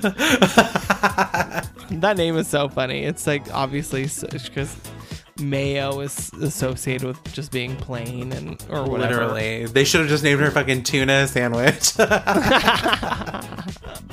Tuna mayo. Fern Miracle Whip. Yeah, fuck. So then we have this like I killed the teenage dream moment where it, obviously this, this comes into play later because it's recorded on the uh, on the birthday card. I don't really Yeah. love this line. I think it's kind of awkward. Like I get it's one of those out of place lines. it, it just Yeah. like doesn't flow. it- Like just saying I killed the teenage or I killed the teen dream. It like doesn't flow very well. Mm-hmm. Yeah. I'm like that sounds awkward. I Like, killed who Liz. says that? I killed the teen dream. Deal with that. yeah what does it what does that even mean like and also i mean i guess i kind of explained what i think it means obviously she's like hmm the a perfect teen but it just feels weird like who says who refers It's to unnatural. as the teen The teen dream. dream. I know it's so ridiculous. Um, and then also my favorite, uh, one of my favorite dialogue parts in this moment is when Marcy shifts Liz's head, and she Oh, she she screams, "She looked at me!" And she goes, uh, "Her eyes are open, Marcy. She's bound to look somewhere." I don't know why it's so funny to me. i feel like you deliver it better than she delivered it I know, probably. Uh, okay, so actually, You're an actress. I I wrote in here that in my research that Darren Stein said that he did make Fern Mayo um, sexually ambiguous. yeah totally she had yeah there's no way she's not like obviously she has a fat crush on this girl Okay, I have a question too. Um, when did Liz say, "What are you doing to me"? literally i'm like never she never said that And who pressed the card to record it? yeah that's poor writing like that, that what never are you happened doing to me? That never happened.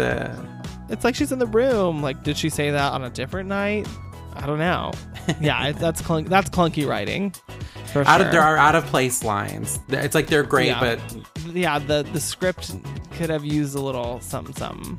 Uh, there- Um, there's so also then- this part where Fern walks in and Courtney says, I'm Courtney. I don't think we've formally met given the cruel politics of high school and all.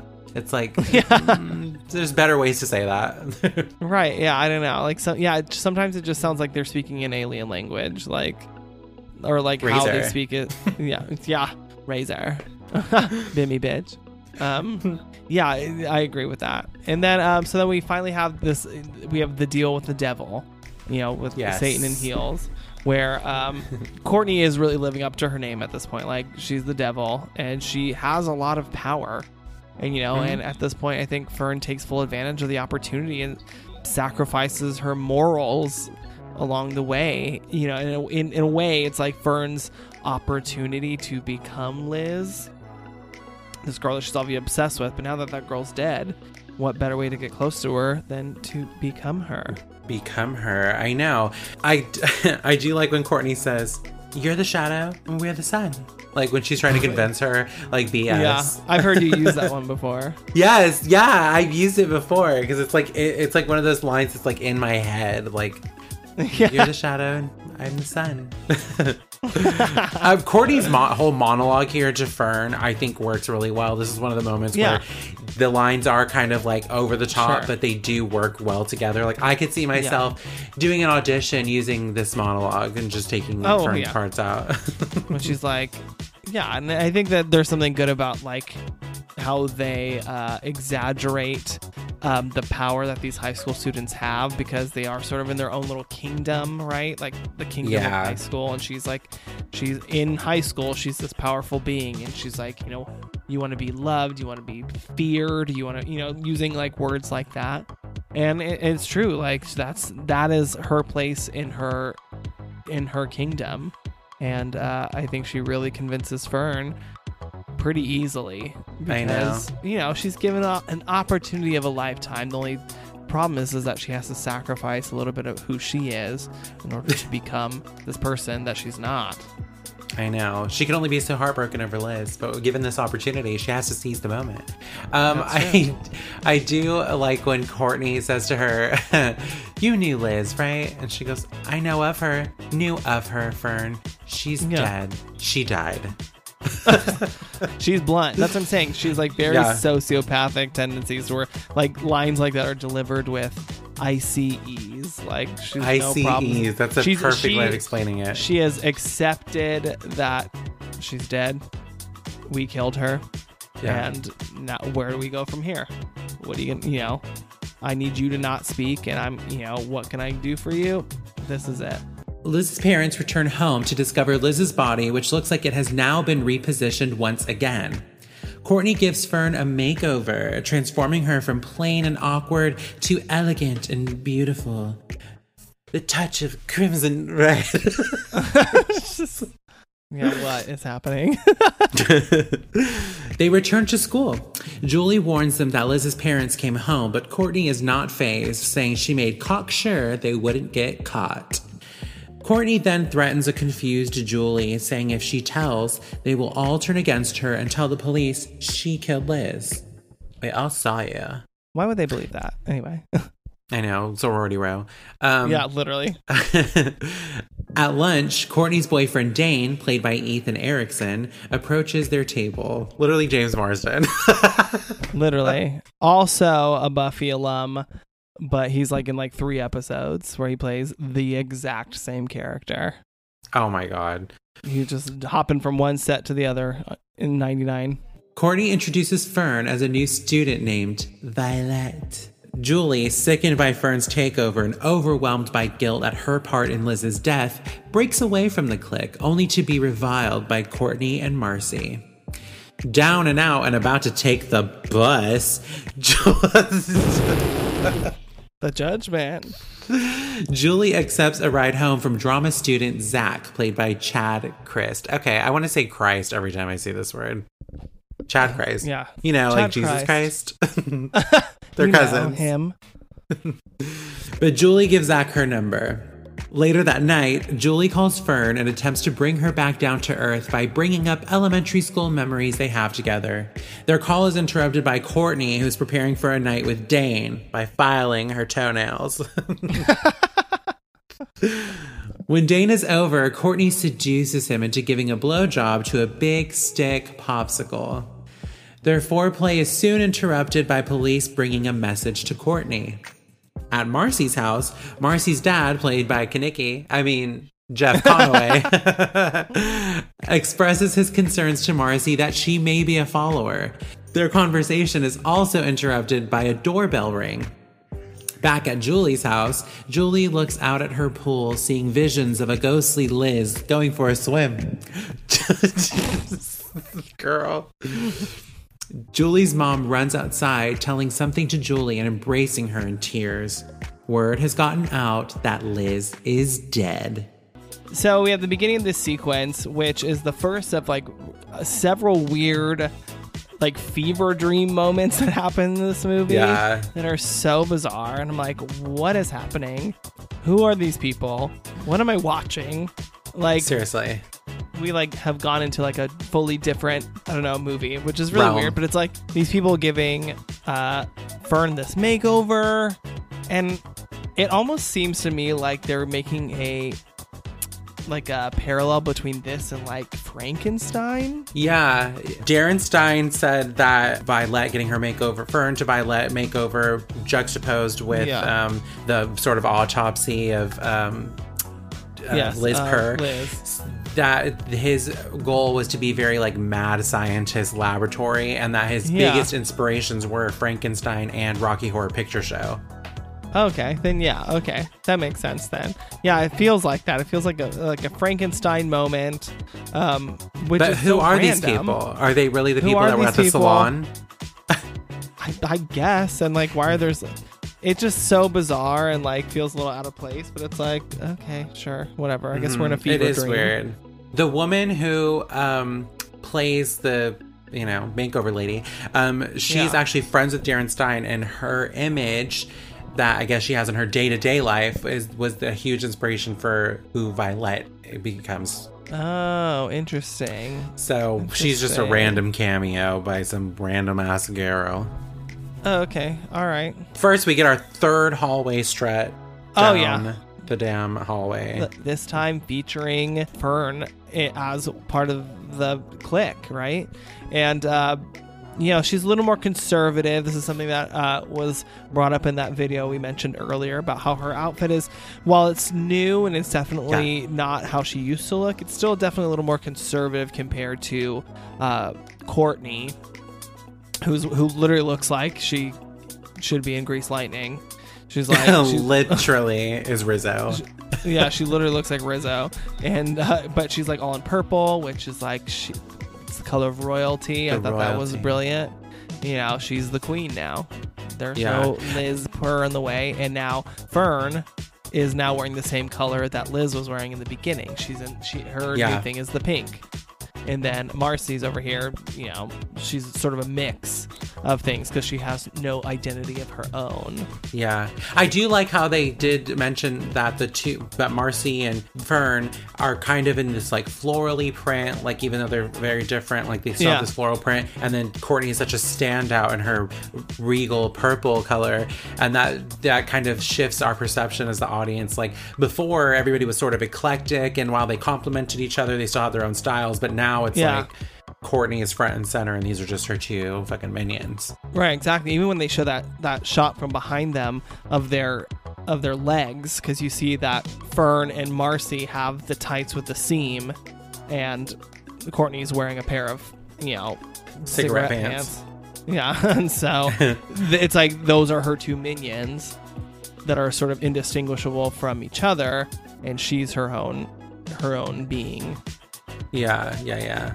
Oh, before we get into the cafeteria scene, Liz's mom and dad come home, Tommy Ross and Norma, and they discover that their daughter is dead. And I think this is kind of a cool moment. It almost kind of reminds me of the direction that Rob Zombie took in his version of Halloween, where there's like Hmm. this sort of tableau and there's just camera flashes going off. I thought Oh, it was a yeah. cool. I thought this was a cool moment for this movie. Yeah, and then you do notice that she's in a different position. She doesn't look the same as when they uh, when they posed her before. So some she's something's been tampered with. Yeah, she was It's sort of a verti- subtle thing, but It's sort of subtle. Like before, she was vertical, and now she's slightly horizontal. yeah, which is yeah definitely different than how they left her. Uh, But honestly, as the audience member, are we really thinking about that at this point? Because not the editing of this movie has been so wonky thus far. Yeah, it's like literally, and it gets worse. she could have been upside down, and nobody would have yeah, said anything. we're like, yeah, whatever, whatever. This movie doesn't care. so finally, we get to this uh, cafeteria scene where they literally walk in, and Courtney's just bragging about herself. She's like, "I'm a god." Whatever. yeah, like you're my creation. Yeah, and I'm God. That's all you need to know, or whatever she says.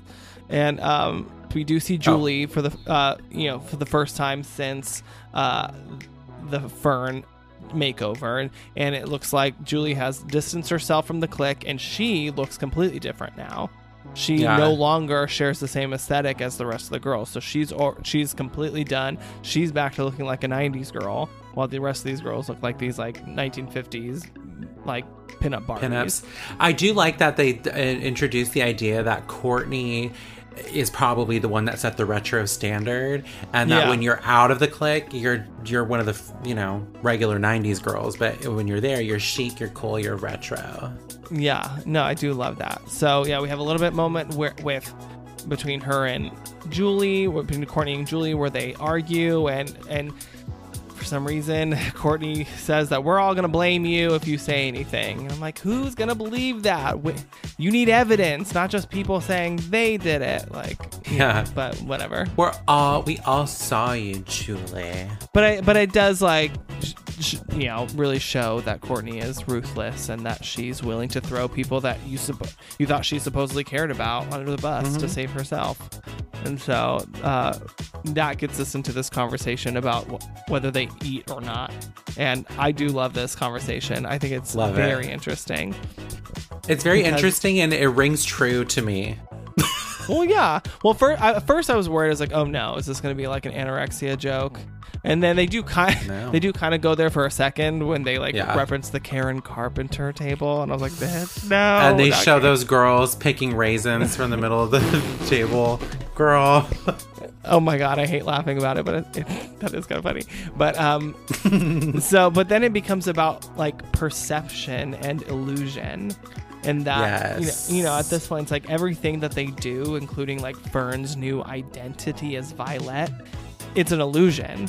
Like they're mm-hmm. controlling the narrative, and and that is their real power. Like that's the power that Courtney has is controlling how she's perceived, and they're like wizards at making people believe that they exist on a different plane than everybody else. Because when you think Yeah. about it, do these girls have any actual power in the real world? No, they're just like a, the mean girl clique at school. But they have like created this illusion, you know, within the society, you know, or the social standings of the school that they have more power just because Yes.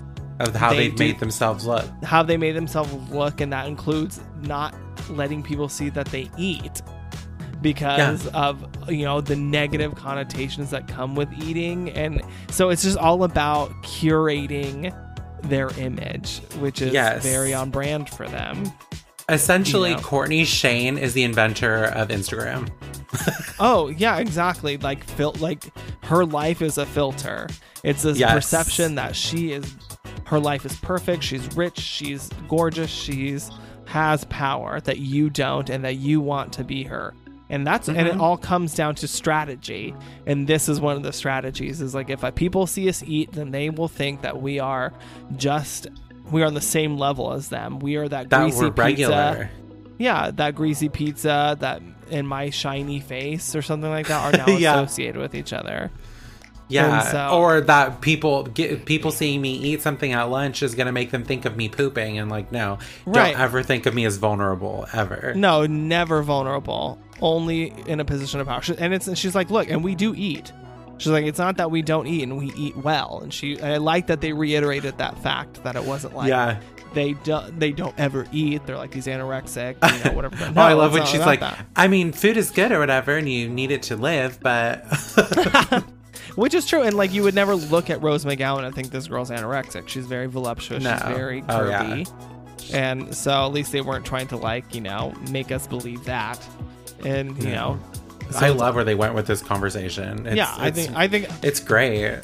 yeah, I thought it was very brilliantly put um, because it really it really gives us insight into how they've become who they are and what they'll Yeah. do in order to keep that. And you know, they're sort of imparting this wisdom on Fern right now. So And I us. really and us as the audience. Yeah, absolutely. And so now I'm never eating in public ever again. I love how this conversation even starts when Fern pulls out her brown paper bag lunch and they're like, oh, oh my god. get rid of it. I know exactly. So she, yeah, we know that, that Fern, who is now being referred to as Violet, is uh she's has some learning to do. yeah, but she's already getting a little bit sassy. Like when they tell her to get rid of her lunch, she's like, okay. Like, Yeah. Oh, excuse me. uh, Who you getting sassy with, Miss Thing? That's right. You were nothing before me. Imagine that conversation came out already. Yeah, this is a weird um, editing too. And she's like, I was thinking, Fern, that's a plant, right? Well, I don't know about you, but I'd much rather be a flower. A rose, too obvious. oh, that's just such her own name. It's Wow. like too obvious. Yeah. Wow. And then there's one of those lines. Never Only yeah, send a rose if it's black as a warning or something like that. a- yeah, only send a rose if it's dyed black as a warning. But then she goes, "You're Violet, my Violet," and she holds out her hand, and what is she? Yeah. It's awkward. She, and Violet slides her hand across, and then they just have this like still shot of like Rose with her hand out, like, okay, edit. and next and next moment um yeah that it's kind of a that is seen as so weird. Yeah like my violet. Like okay all right sure. That's awkward dialogue but we're getting used to it i guess the more we go into this. Um so then we have this scene which i think is hot. That popsicle scene is hot to me Oh my god. Well, okay. Well, first we see that Julie goes home with Zach, but we don't know much about that yet. So it's like whatever. Yeah. Who cares? yeah who cares so that. But this, um, this is sexy to me too. This is sexy. I don't know why. So so Courtney, right? So we've already heard from her previous conversation that she has some. She's obviously aware of kinks. She's like, you know, she has a kink. Like that's part of how she's staging that Liz is, has been attacked and raped because she's in a kink. And it's like okay, so let's not associate kink with rape. But anyway, right. so um, Two different things. I guess Courtney's kink is that she likes to let's call it what it is. She likes to watch men suck dick. yeah. Yeah. This is how she kind of maintains power and control in Yeah. the bedroom. Totally. Like if if like we play into like these like traditional gender roles, like I think she en- must enjoy emasculating her man in order to I don't know stay powerful, and that gives her pleasure. This is a power move. Yeah, making Yeah. her boyfriend blow that popsicle like it's her fucking dick. Like because it puts him in a dick, position of like like you're sucking dick essentially. Yeah. And I love it. I love it. Yeah, and it's almost like I don't know why this it reminded me of this, but you know that really famous Cher quote. Uh, Cher the singer, not Cher from Clueless, where she's where like, she uh, they said something to her like, um, oh, she was telling a story about how her mom said, uh, Cher, you need to marry a rich man, and she says, like, Mom, I am a rich man. I don't know why that like you know what I'm saying. It's like Uh-huh. like what makes a rich man it's like power it's you know it's this and and it's like a Power. big you know having big dick energy pretty much and i think that's Yeah. what courtney is displaying in this is that she's using this big stick as her big Yeah. dick energy because Exactly. You know? She's touched she's making him do it. She's grabbing the back of his head. Um and I love it. And I love that he gets really submissive to her. This is just how this is like this is like feeding the gays who Darren Stein knew were gonna love this movie. right this is his fucking little fantasy he's like let me get this calvin klein model to uh Yeah. know, This was a Ryan Murphy move. Literally, yes. Ryan Murphy ate this up and said, "I'm to make a career off of this." yeah. Hey, you know who would be perfect for this role? That fucking Olympian. What's yeah, Gus name? Kenworthy. Let's get Yeah. him butt naked every chance we get in a shower scene with three other dudes. Um, Seriously. so uh, that there, this kind of part point of the movie. Now, after that happens, I feel like it kind of meanders a little bit. I'm like, okay, let's get like back into the story. Like we have this moment where, um, I think, doesn't she call her at this point?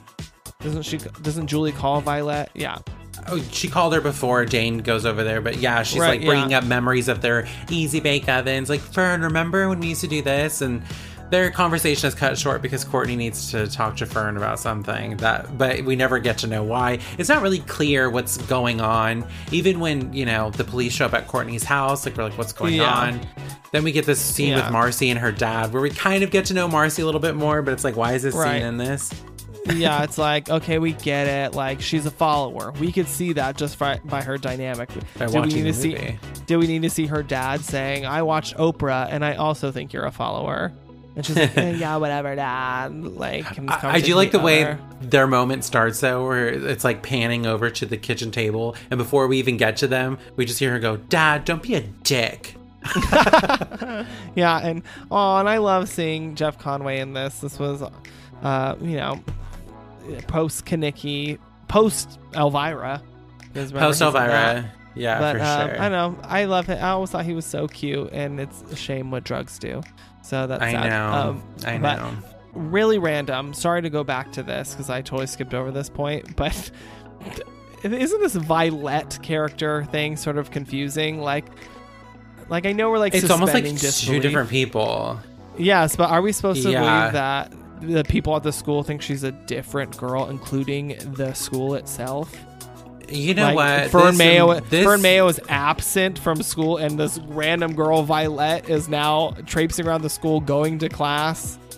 Oh, Is she I- on the roll call? I kind of believe it for maybe for the students because she looks so Yeah. drastically different. That as Sure. a student, not part of the clique, I'd be like, yeah, who is this new girl? But Miss Sherwood saying that Fern's been absent for several days, I was like, no.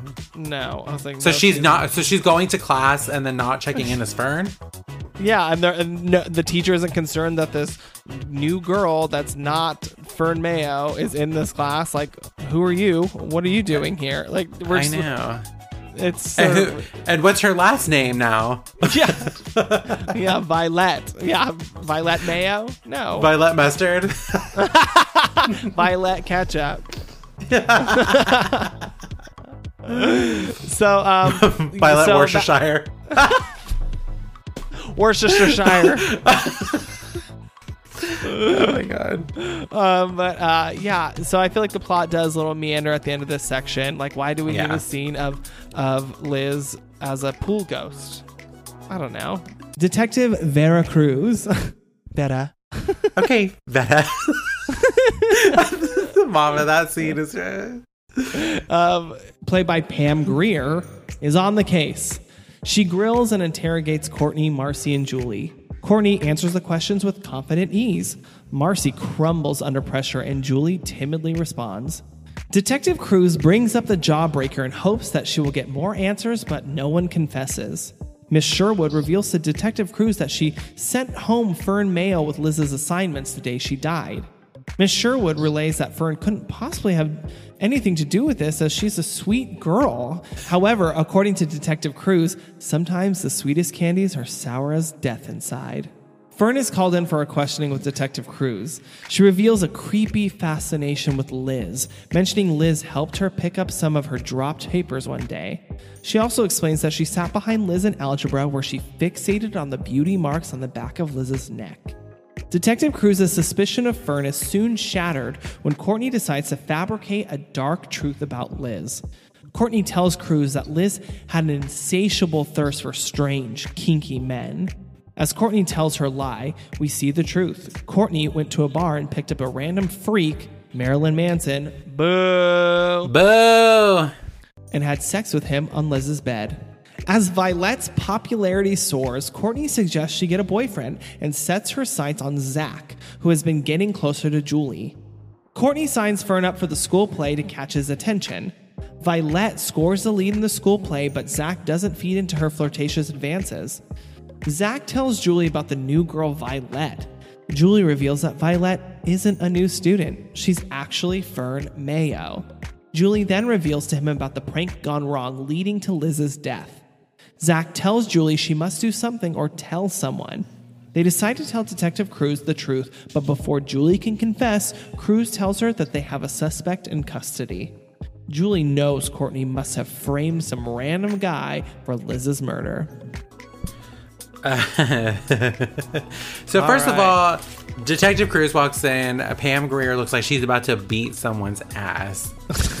yeah, it's, I love how apparently she put in her contract. She's like, I do my own wigs, and so she wore three. Yeah. Yeah, she wore three wigs. She's like, you know what? I'm no one's gonna fuck my hair except me. I'm gonna put on these these three stringy wigs. but you know what? yeah. Like movies and television shows have been notorious for mistreating the hair of women of color. So hats off to her. Yeah, she knew what she had to do. She's like, wigs off to her. Wig- my wig's off to her. That's right. Um, yeah, and it, I guess Pam Grier, she had a few days to spare to come in for this film because Yeah, seriously. She looks like she's doing us a favor. Seriously. literally, I mean, she's obviously like playing like a no nonsense detective, and she gives like a good performance, I guess. But I, don't know. I just wish they made her character a little uh, better. I don't know. It doesn't match everybody else's, but I maybe that's on purpose because this world of Reagan High seems to be so elevated and hyper realistic and surreal. But then she Yeah. comes in and she's probably from the city, you know, and Yeah. she's like, "What the fuck is this?" Like, uh, no, because the way she reacts to people is so funny. Like when she's like, Yeah. "I'm Detective Cruz. You can call me Vera," and and Courtney goes, "Okay, Vera." Girl. yeah like that yeah her reactions are definitely good and like she seems really tough and smart but um i don't know i wish that she maybe had gotten like a better conclusion in this film Oh She- yeah, she she's just sort, sort of of- here just to continue the story. yeah she sort of disappears and then she also gets really easily manipulated by courtney which i'm like she that seems No out of line for her character It does. It does. I think at first she's not fooled, but eh, Courtney, like she said, everyone's gonna love this story because it's a sens- it's a one of those ones that could Sure. be sensationalized, you yeah know. So it's totally like perfect. I'll buy into it. Or anybody will buy a ticket to that show. Apparently, yeah and i guess vera cruz did she bought it when when she's questioning uh, Miss Sherwood, Miss Sherwood's like, you know, um, I sent home. She goes, oh my god. Well, she goes, Liz's mother didn't call that day, and she's like, oh god, you think I had anything to do with this girl's murder. She goes, uh, it'll be all right, Miss Sherwood. Like, she's like, settle down. And she goes like, sent Courtney Shayne home with uh, with Liz's homework, and she goes, okay. And she starts writing that down. She goes, oh no, wait, I sent Miss Fern Mayo with it. She's like, rolling her eyes, like Miss Sherwood, get your fucking story straight. She's bitch. like Mayo. Is that M A Y O?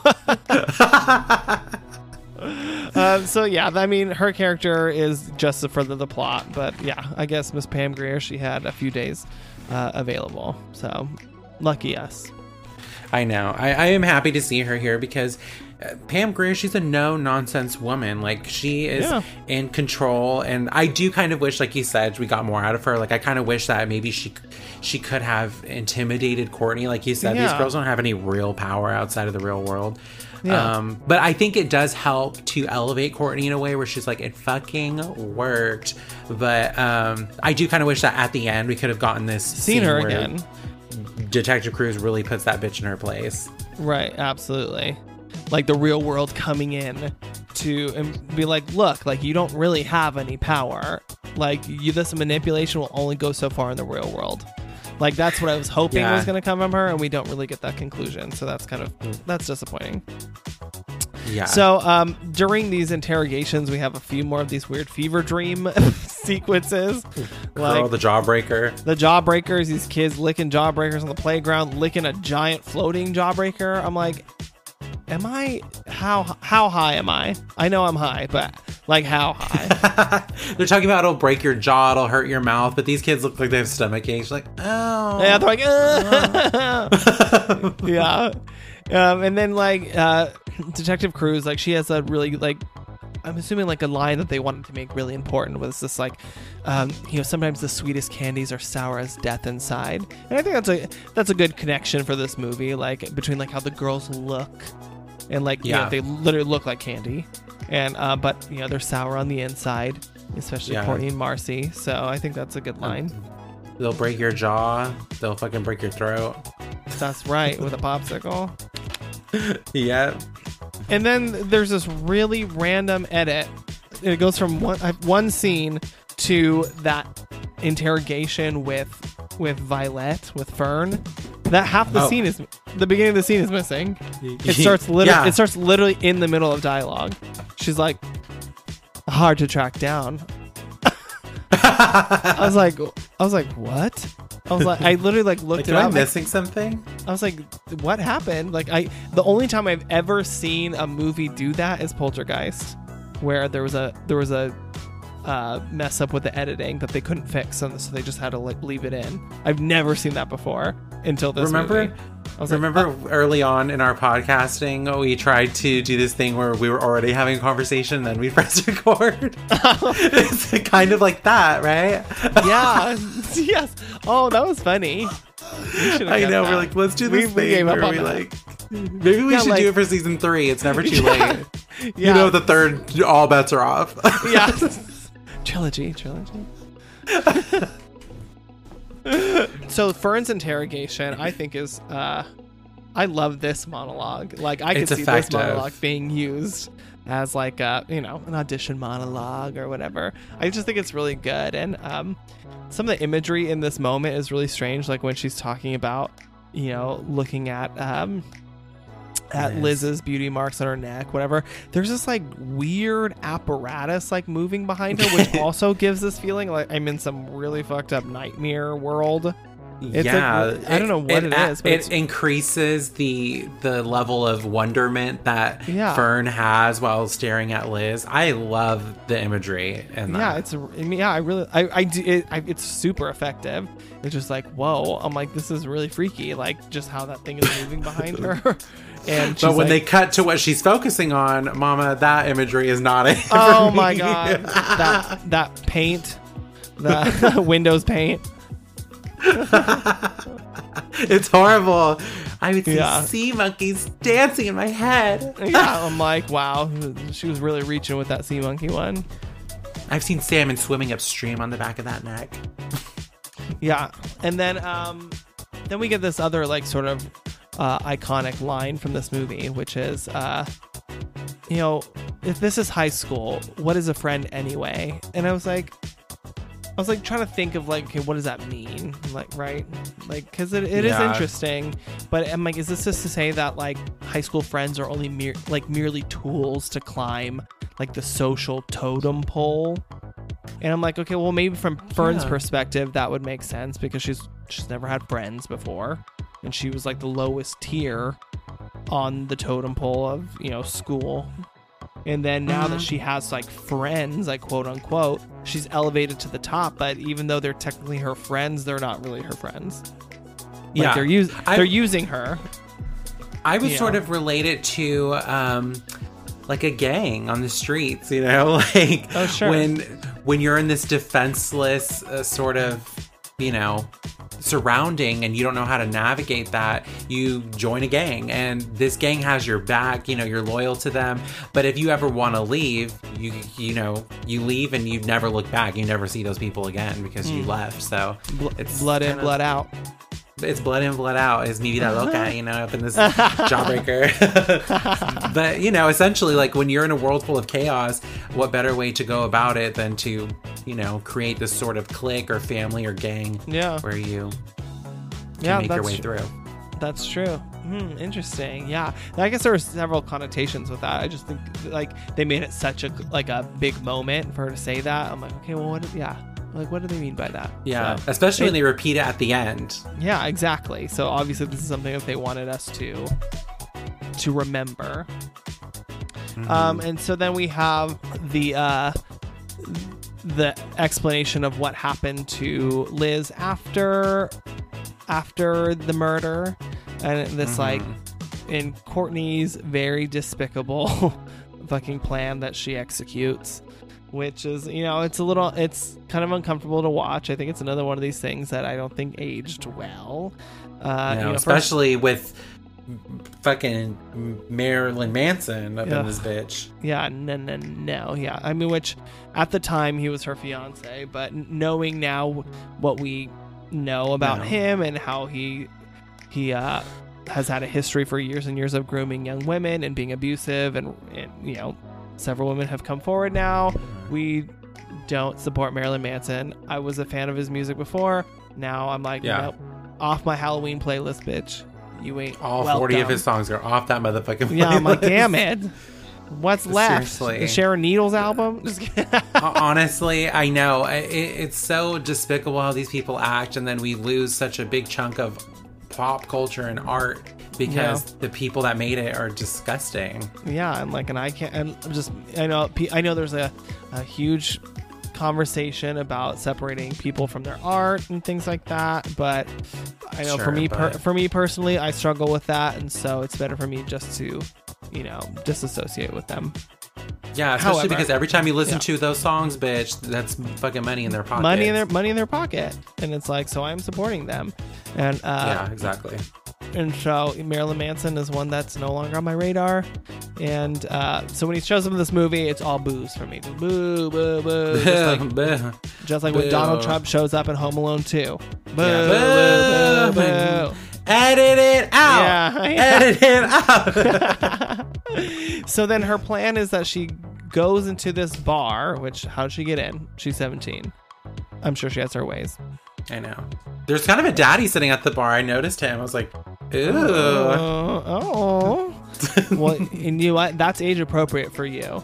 For her, not so much, because then it, it sort of glosses over this like pedophilic moment where this yes. where she Yeah, takes yeah, home yeah. an adult man and she's a 17 year old girl and has sex with him in order to frame him. And. I guess uh, it's not really explicitly like explained what the plan is, but I'm assuming it's like like his DNA is now on in the bedroom. I'm assuming that's what it has to be. Maybe they found a cum sample somewhere on there and was like, this is him. This is the guy. And he must have done something before because, I mean, just look at him. And honestly, I know we're not going to really talk about him, but do you think that he's going to look like this when he goes to prison for his crimes? they take that fucking contact out, mama. and he Yeah, just look like, like, this. Oh like like a fucking sideshow. yeah, no, no, no. Yeah, gross. So yeah, this plan is just very despicable and uh, very uncomfortable. I don't think it aged well at all, but she's an evil character. I guess we can uh, assume she's only going to do evil things. So Yeah, yeah. And um, so then we get to this point where Courtney's like, okay, we need to elevate Violet in a in a way. You know, Liz is like finally out of the picture, so she's really cr- making Violet her project mm-hmm. and her a passion project, if you will. And she's like, Yeah. you have to get a boyfriend. And I think for you, Zach, the drama king, would be the perfect match. which is so funny. I'm like, why would they set her up with somebody who's like a lower social standing than her? I know, but I really think it's because they obviously saw Julie hang out with him at some point. They had to. Oh, that's that's true. Okay, yeah. Oh, yeah, that's true. They're they're devious, and so they're trying to fuck with Julie, who's you know out here making, you know, having moments. Now we've kind of glossed over them because they are sort of irrelevant to the plot, but she's out here, yeah. you know, getting hers with with uh with what's his name? Christ. yeah, with Jesus Christ. Uh, with yeah, she's out here uh, having some good times with Zach. So uh, that makes sense that they would do that. Okay, you're right. You're right. They're Yeah. trying to break them. Even though the drama club thinks that they're far superior to anybody else because this conversation that they have with this with this drama girl, I don't know what it is about her. I don't know. It was like the. At first, I was like, "Is that Kim Zolciak?" Don't be sorry for the party. Ooh, ooh, ooh. but Violet gets the lead, so obviously she has some kind of hidden talent that we don't know about, or maybe she We just never used see her, it. her charm. like, where, where was the performance? Where was the audition? Did she use the she? same monologue in her interrogation? What do you think that she her audition song was? It's hard to believe that I couldn't see. you are I was there beside me. Violet has the whole school eating out of the palm of her hand. She makes out with a boy for a car and has her own group of flunkies. Courtney begins to notice Violet's popularity is eclipsing her own. When the school crowds around Violet, Bob. This is also one of my favorite parts of the movie. this, this scene, this is iconic. when the school crowds around Violet, bopping around on the hood of her new car, Courtney decides it's time to put her in her place, reminding Fern she made her and can break her just as easily. Fern reminds Courtney that she has the power, knowing the truth about Liz. Not taking Violet's threat well, Courtney ruins Violet by posting flyers all over school with a nerdy picture of Fern. Above her picture are the words, Who is Violet? Everyone knows Violet's true identity, and her popularity diminishes faster than it was gained. Julie takes pity on Fern and forgives her for being com- oh, not computed, girl. Computed.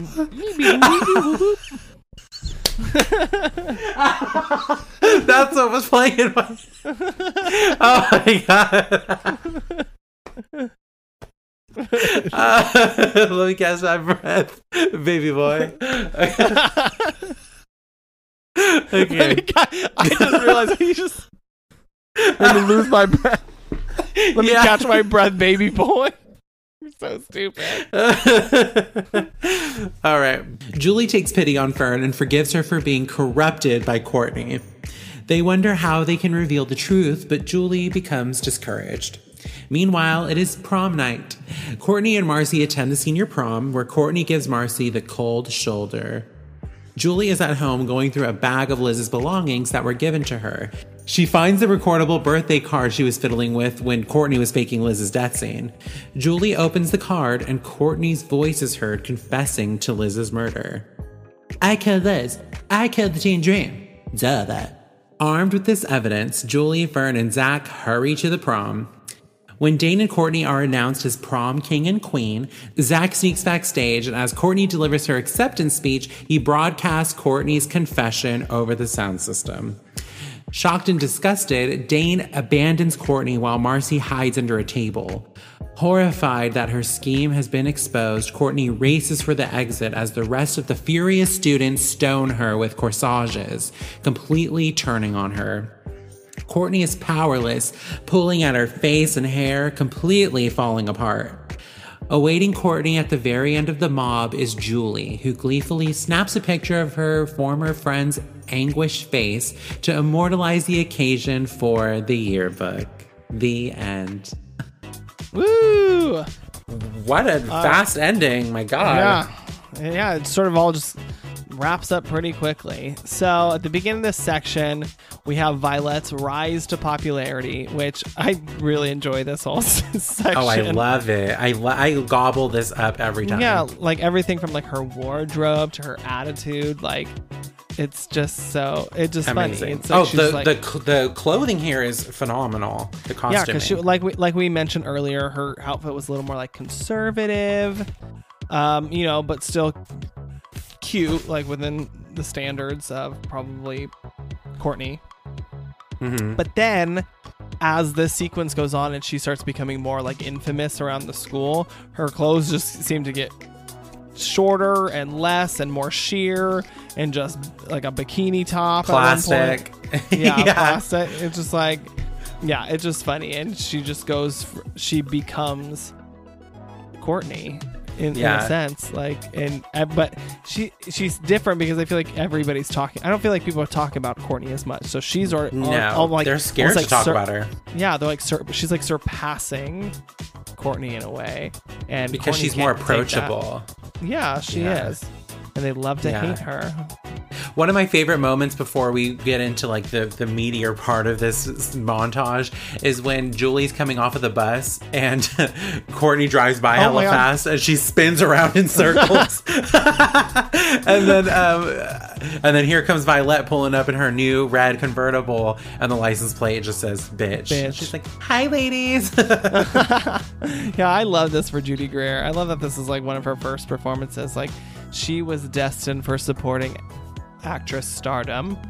Yeah, She- she, I mean, she plays a great villains too, like 13 going on 30, cursed. Oh my god. Yeah. Yeah. She's never shied away from that. So Marcy kind of explains to Courtney, like, I'm really getting concerned, like she's doing a little too much. And Courtney compares her to the people that the nouveau riche. Oh, the nouveau riche. Yeah. It's like they're pathetic. They, they drape themselves in jewels and furs. yeah, yeah, it's just like they're pathetic, but you know, yeah, uh, yeah. She, I thought that scene is really funny. And then they go, then they're like, "Wait, what's going on outside?" And then they fucking see Fern sitting on the hood of her car, just fucking head banging or something on top of her car, with with a crowd. I love that people her. are watching this. Yes. Like, what is this crowd watching? They're just watching her just headbang on her car, and they're like fascinated by this. It's so funny. and apparently, this is like a, an homage to Angelyne, who's like Uh huh. who's like this like L.A. staple of uh, you know, she she was Did like you watch bill- the show with Emmy Rossum playing her? I didn't. Did you watch it? I want to. No, I need to find What? it. I didn't even know it came out. I knew that was like a thing, but I wonder what happened with it. It came out on Peacock TV. Did it? Yeah, Wow. whatever I that have is. Peacock. I have Peacock. Oh, look for it. I'll watch it. I won't watch it, but maybe if I have time, I'll I'll think about it. If if there's a scene in here like this, watch it. yeah, but um, But if not, just- who cares? and then they have this uh, classically catty fight in um in the bathroom. Ugh. I I love when she smashes her against the wall and she goes, "What the fuck are Twice. you doing?" Yeah, I lo- boom, boom, But First of all, Courtney's outfit while doing this, bitch, Is that ridiculous. turtleneck sleeveless sweater with the argyle print on down the front, but the diamonds are cut out. are cut out. I was like, "Oh my god!" Even that video we watched, she was like, "This is probably her most ridiculous outfit." But it is so great. Like this, this just It's hilarious. like a, yeah, it's like a turtleneck argyle sleeveless sweater with these cutouts in the front, and then she's wearing a fucking leather skirt, Skirt. Like a plastic skirt with it. It's like, girl, this is insane. she was crazy. One of the things that they said in that video, which they were saying toward Julie, but I think it applies across the board, is that they dress like Polly Pockets. yeah, they, they do. They do. Um, yeah. So they have this like showdown, like Courtney and Fern, and um, you know, Fern begins to like threaten Courtney's power, and you know that's unacceptable.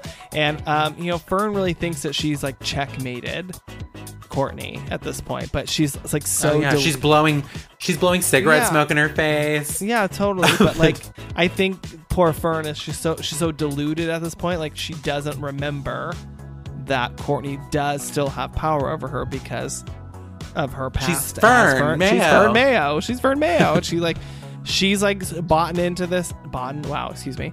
She's bought into this Oh, now. girl. I know. She done bought and already done by hers. she she has bought into this so much that she's now forgotten who she used to be, and she thinks that Yeah. that'll never come back. But it and comes back. Courtney's and- ready to put her in her place. She's like, I'll fucking shred you, you whore. Yeah, yeah. Shit, like this dialogue is intense between them. Wait, did you see the dialogue from something else? Did you clock it? The line? What I is it? made you, and I can break you just as easily. It's from Rocky Horror Picture Show. Oh, duh. Yeah, that's the Frank-N-Furter line. Yeah. So there's like, there's like, that's obviously a big inspiration on this too. Oh yeah, totally. Which I love that. I love Rocky Horror. And then uh then we have the inevitable downfall of Violet. Uh you know. Ah. And do you know what, to be honest, I think she would have fared better if she just owned it. And she was like, and it's fabulous! And it's fabulous. It's gorgeous!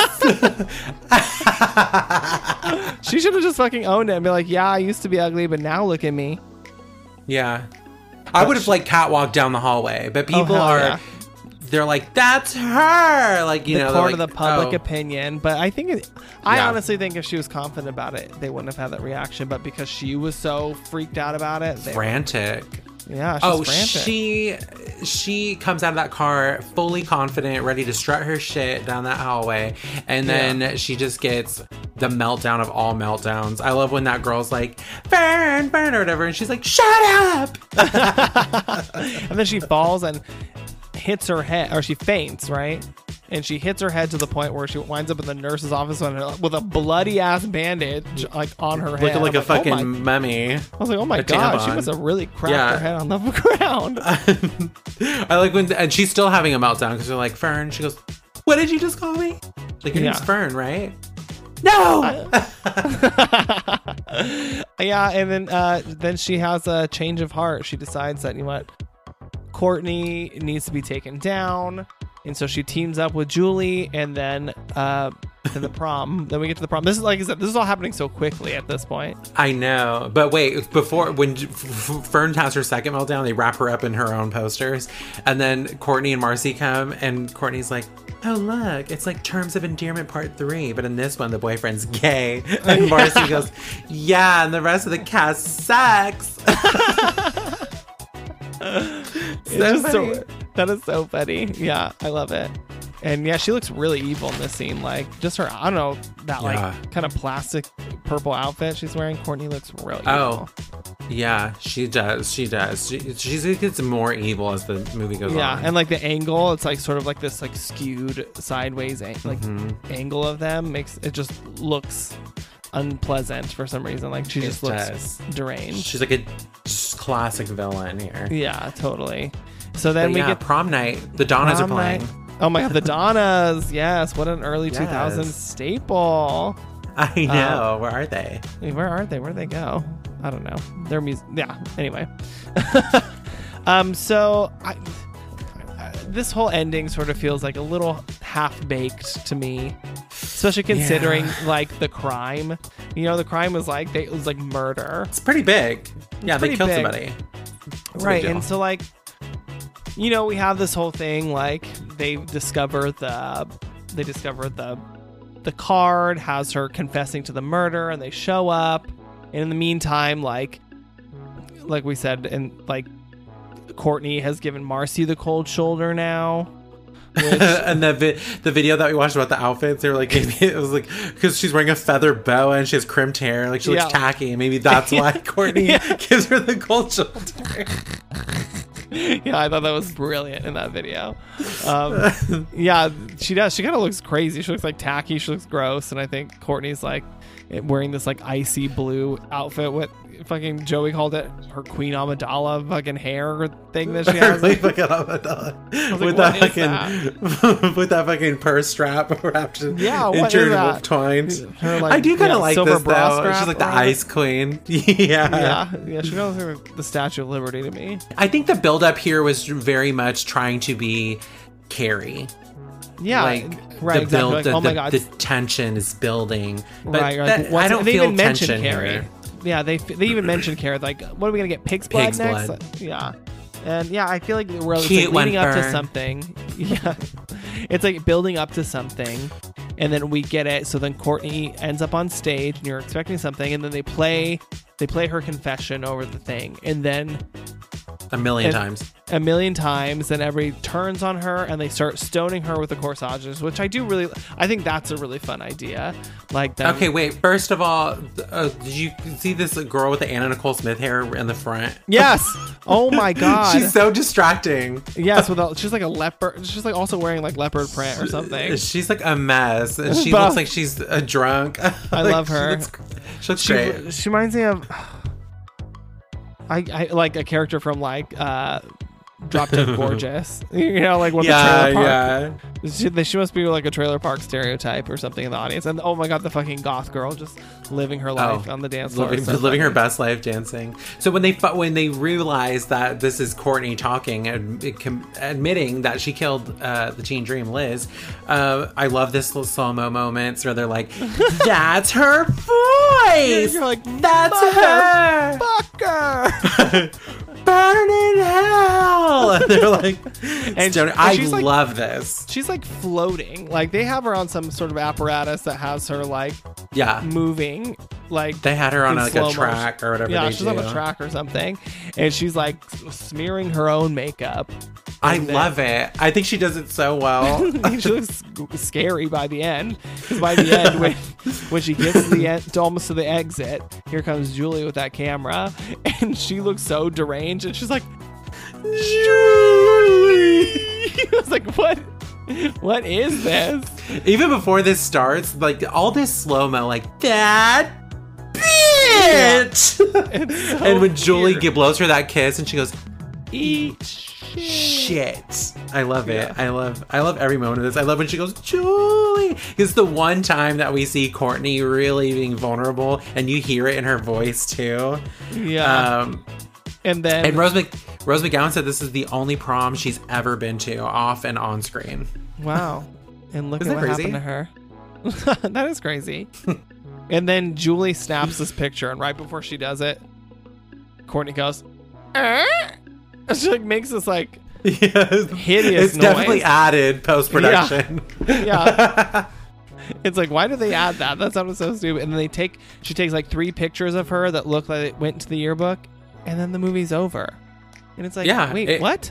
No, No. ending. No Detective Cruz. We don't get to see No- her get into custody or anything. There's no Right. justice served, Yeah, really. totally. It's like, like does this character that like exploited her friend sexually after her death, like deserve like an ugly picture in the yearbook and that's it? Like, Well, this to her is probably, and this is probably why we got that lunch debacle earlier. Yeah. Because it's like eh, her image was everything, and now that's been tarnished and immortalized in the yearbook. So I mean, this, this, is her probably worst nightmare. This is her worst nightmare. That is true. And I'm like, Prison, I mean, she can handle, but Yeah, this, she'll run that this shit. is. People are gonna remember her like this. This is terrible. yeah, that's true. Um, yeah, I don't know. It just sort of leaves you like, oh, we're not going to Yeah. see her get her comeuppance. She, we don't get to see her pay for what she, I, for this horrible thing that she orchestrated against her friend. And we just assume that her, her biggest consequence is her reputation is ruined. And I guess to her that is the end of the world. So That's the end of the world. Her image is destroyed. But um, anyway, the future for Jawbreaker is that it's being developed into a TV series by Darren Stein. So yeah, I don't know. I mean, they've already obviously tried the Heather series that uh, did not fare well with people because it just it was terrible. I mean, it was they were it got canceled before it even started, just because, uh, not because it was bad, but because of the Teen content. They- suicide. yeah, it's just like it's not, just not of the times. You know? Yeah, we live in a yeah. different This time. is We've- gonna have to shake it up too if they're gonna Yeah. try to make it a series for sure. for sure. All right, so final thoughts on Jawbreaker. Final, my final thoughts are that um, Rose McGowan as Courtney Shayne in this to me, I think it's beside Rose, aside from Rose McGowan, like the character of Courtney Shayne, I think is probably one of the worst movie villains in history. Like as far as like she's so villainous. Yeah. Like this is like At least the at least things teen that she does for sure. Yeah, are crazy. So, despicable. My uh, favorite word. despicable. Even though some of the dialogue is seems a little out of place and doesn't flow very well, and some of the lines feel unnatural, I just love this movie. I love the way it looks. I love the way they speak. I love the way they dress. I love the dialogue. I, I love it all. There's uh, even the flaws. I love those too. And so I would definitely say that this for me, because I watch it all the time, is a five out of five. hey, that's fine. That is fine. I don't have the same sort of nostalgia for this movie as you do. Like, like I said, I don't, I don't, I've only seen this movie like once or twice. Oh, I think once. I can't believe Before- it. I can't believe it. I know.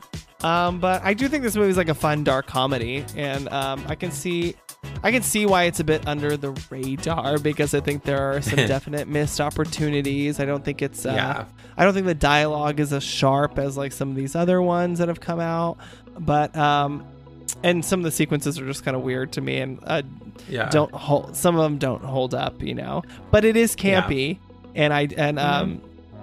And I do love that, and I, like I said, and I love the characters. I love how it looks. Um, you know, I live for teen girl movies, like Mean Girl movies, and this I fits right. This fits right in there with that. And um, I don't know. I think maybe what's lacking for me, like overall, is like just a bit of like an overarching theme or message. Like, what is Yeah. the what is the theme of this? Like, you look at something like, you know, Heathers or Mean Girls. Like, they have like really clear messages at the end. Like not that they're like they Mm-hmm. need to be like happy endings all the time, but at least like what was this movie trying to say? And I'm like, I don't know. I like struggle like to like is it like yeah. be yourself or is it uh I don't know. I don't know. It's, it's not super clear because there's like several different storylines going on. There's Violet. Right. There's, There's a lot going that, on. You know. So for me, I would give this a 3.5 out of five because I do like it. Um, I'm sure the more I watch it, because I probably will watch it more.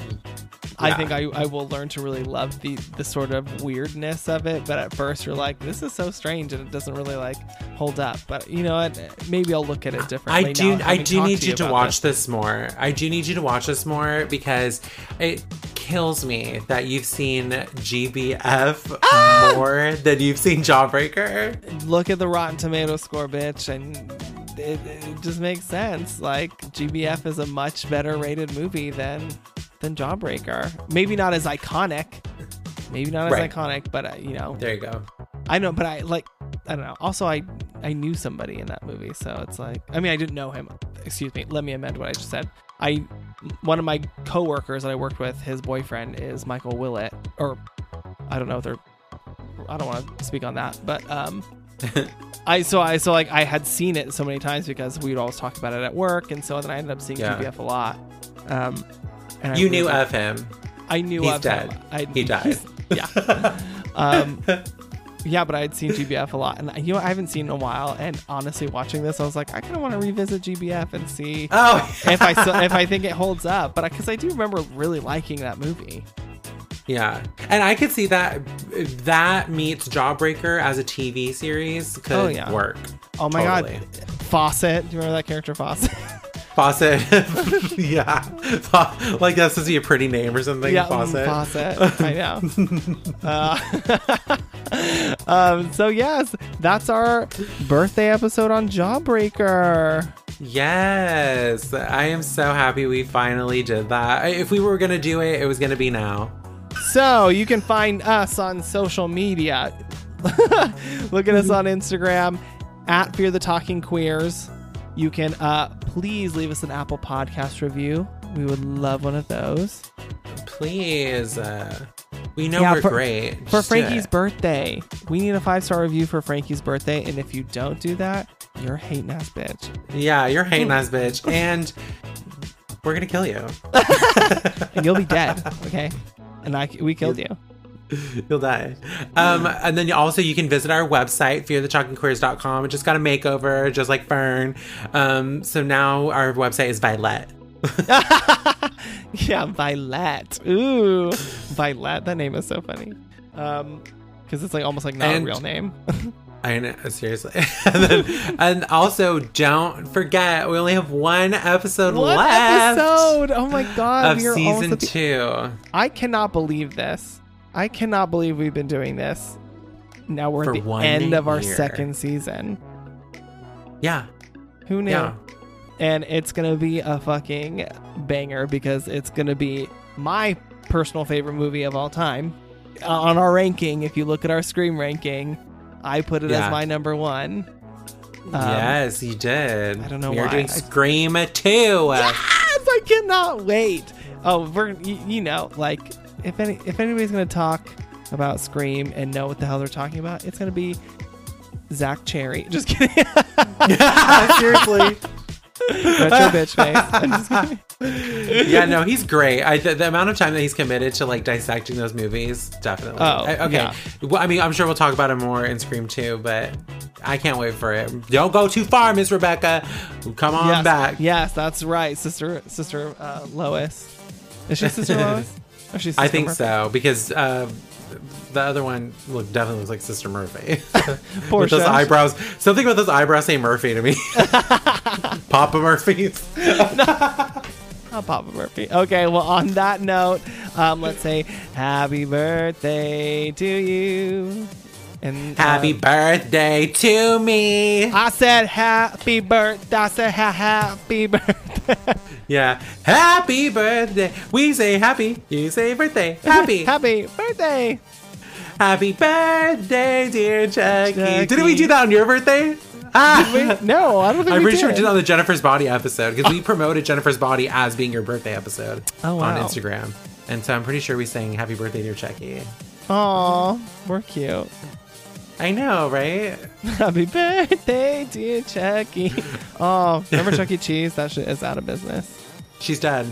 She She died. said, yeah. All right, on that note, I'm going to bid you a sweet screams, bitch.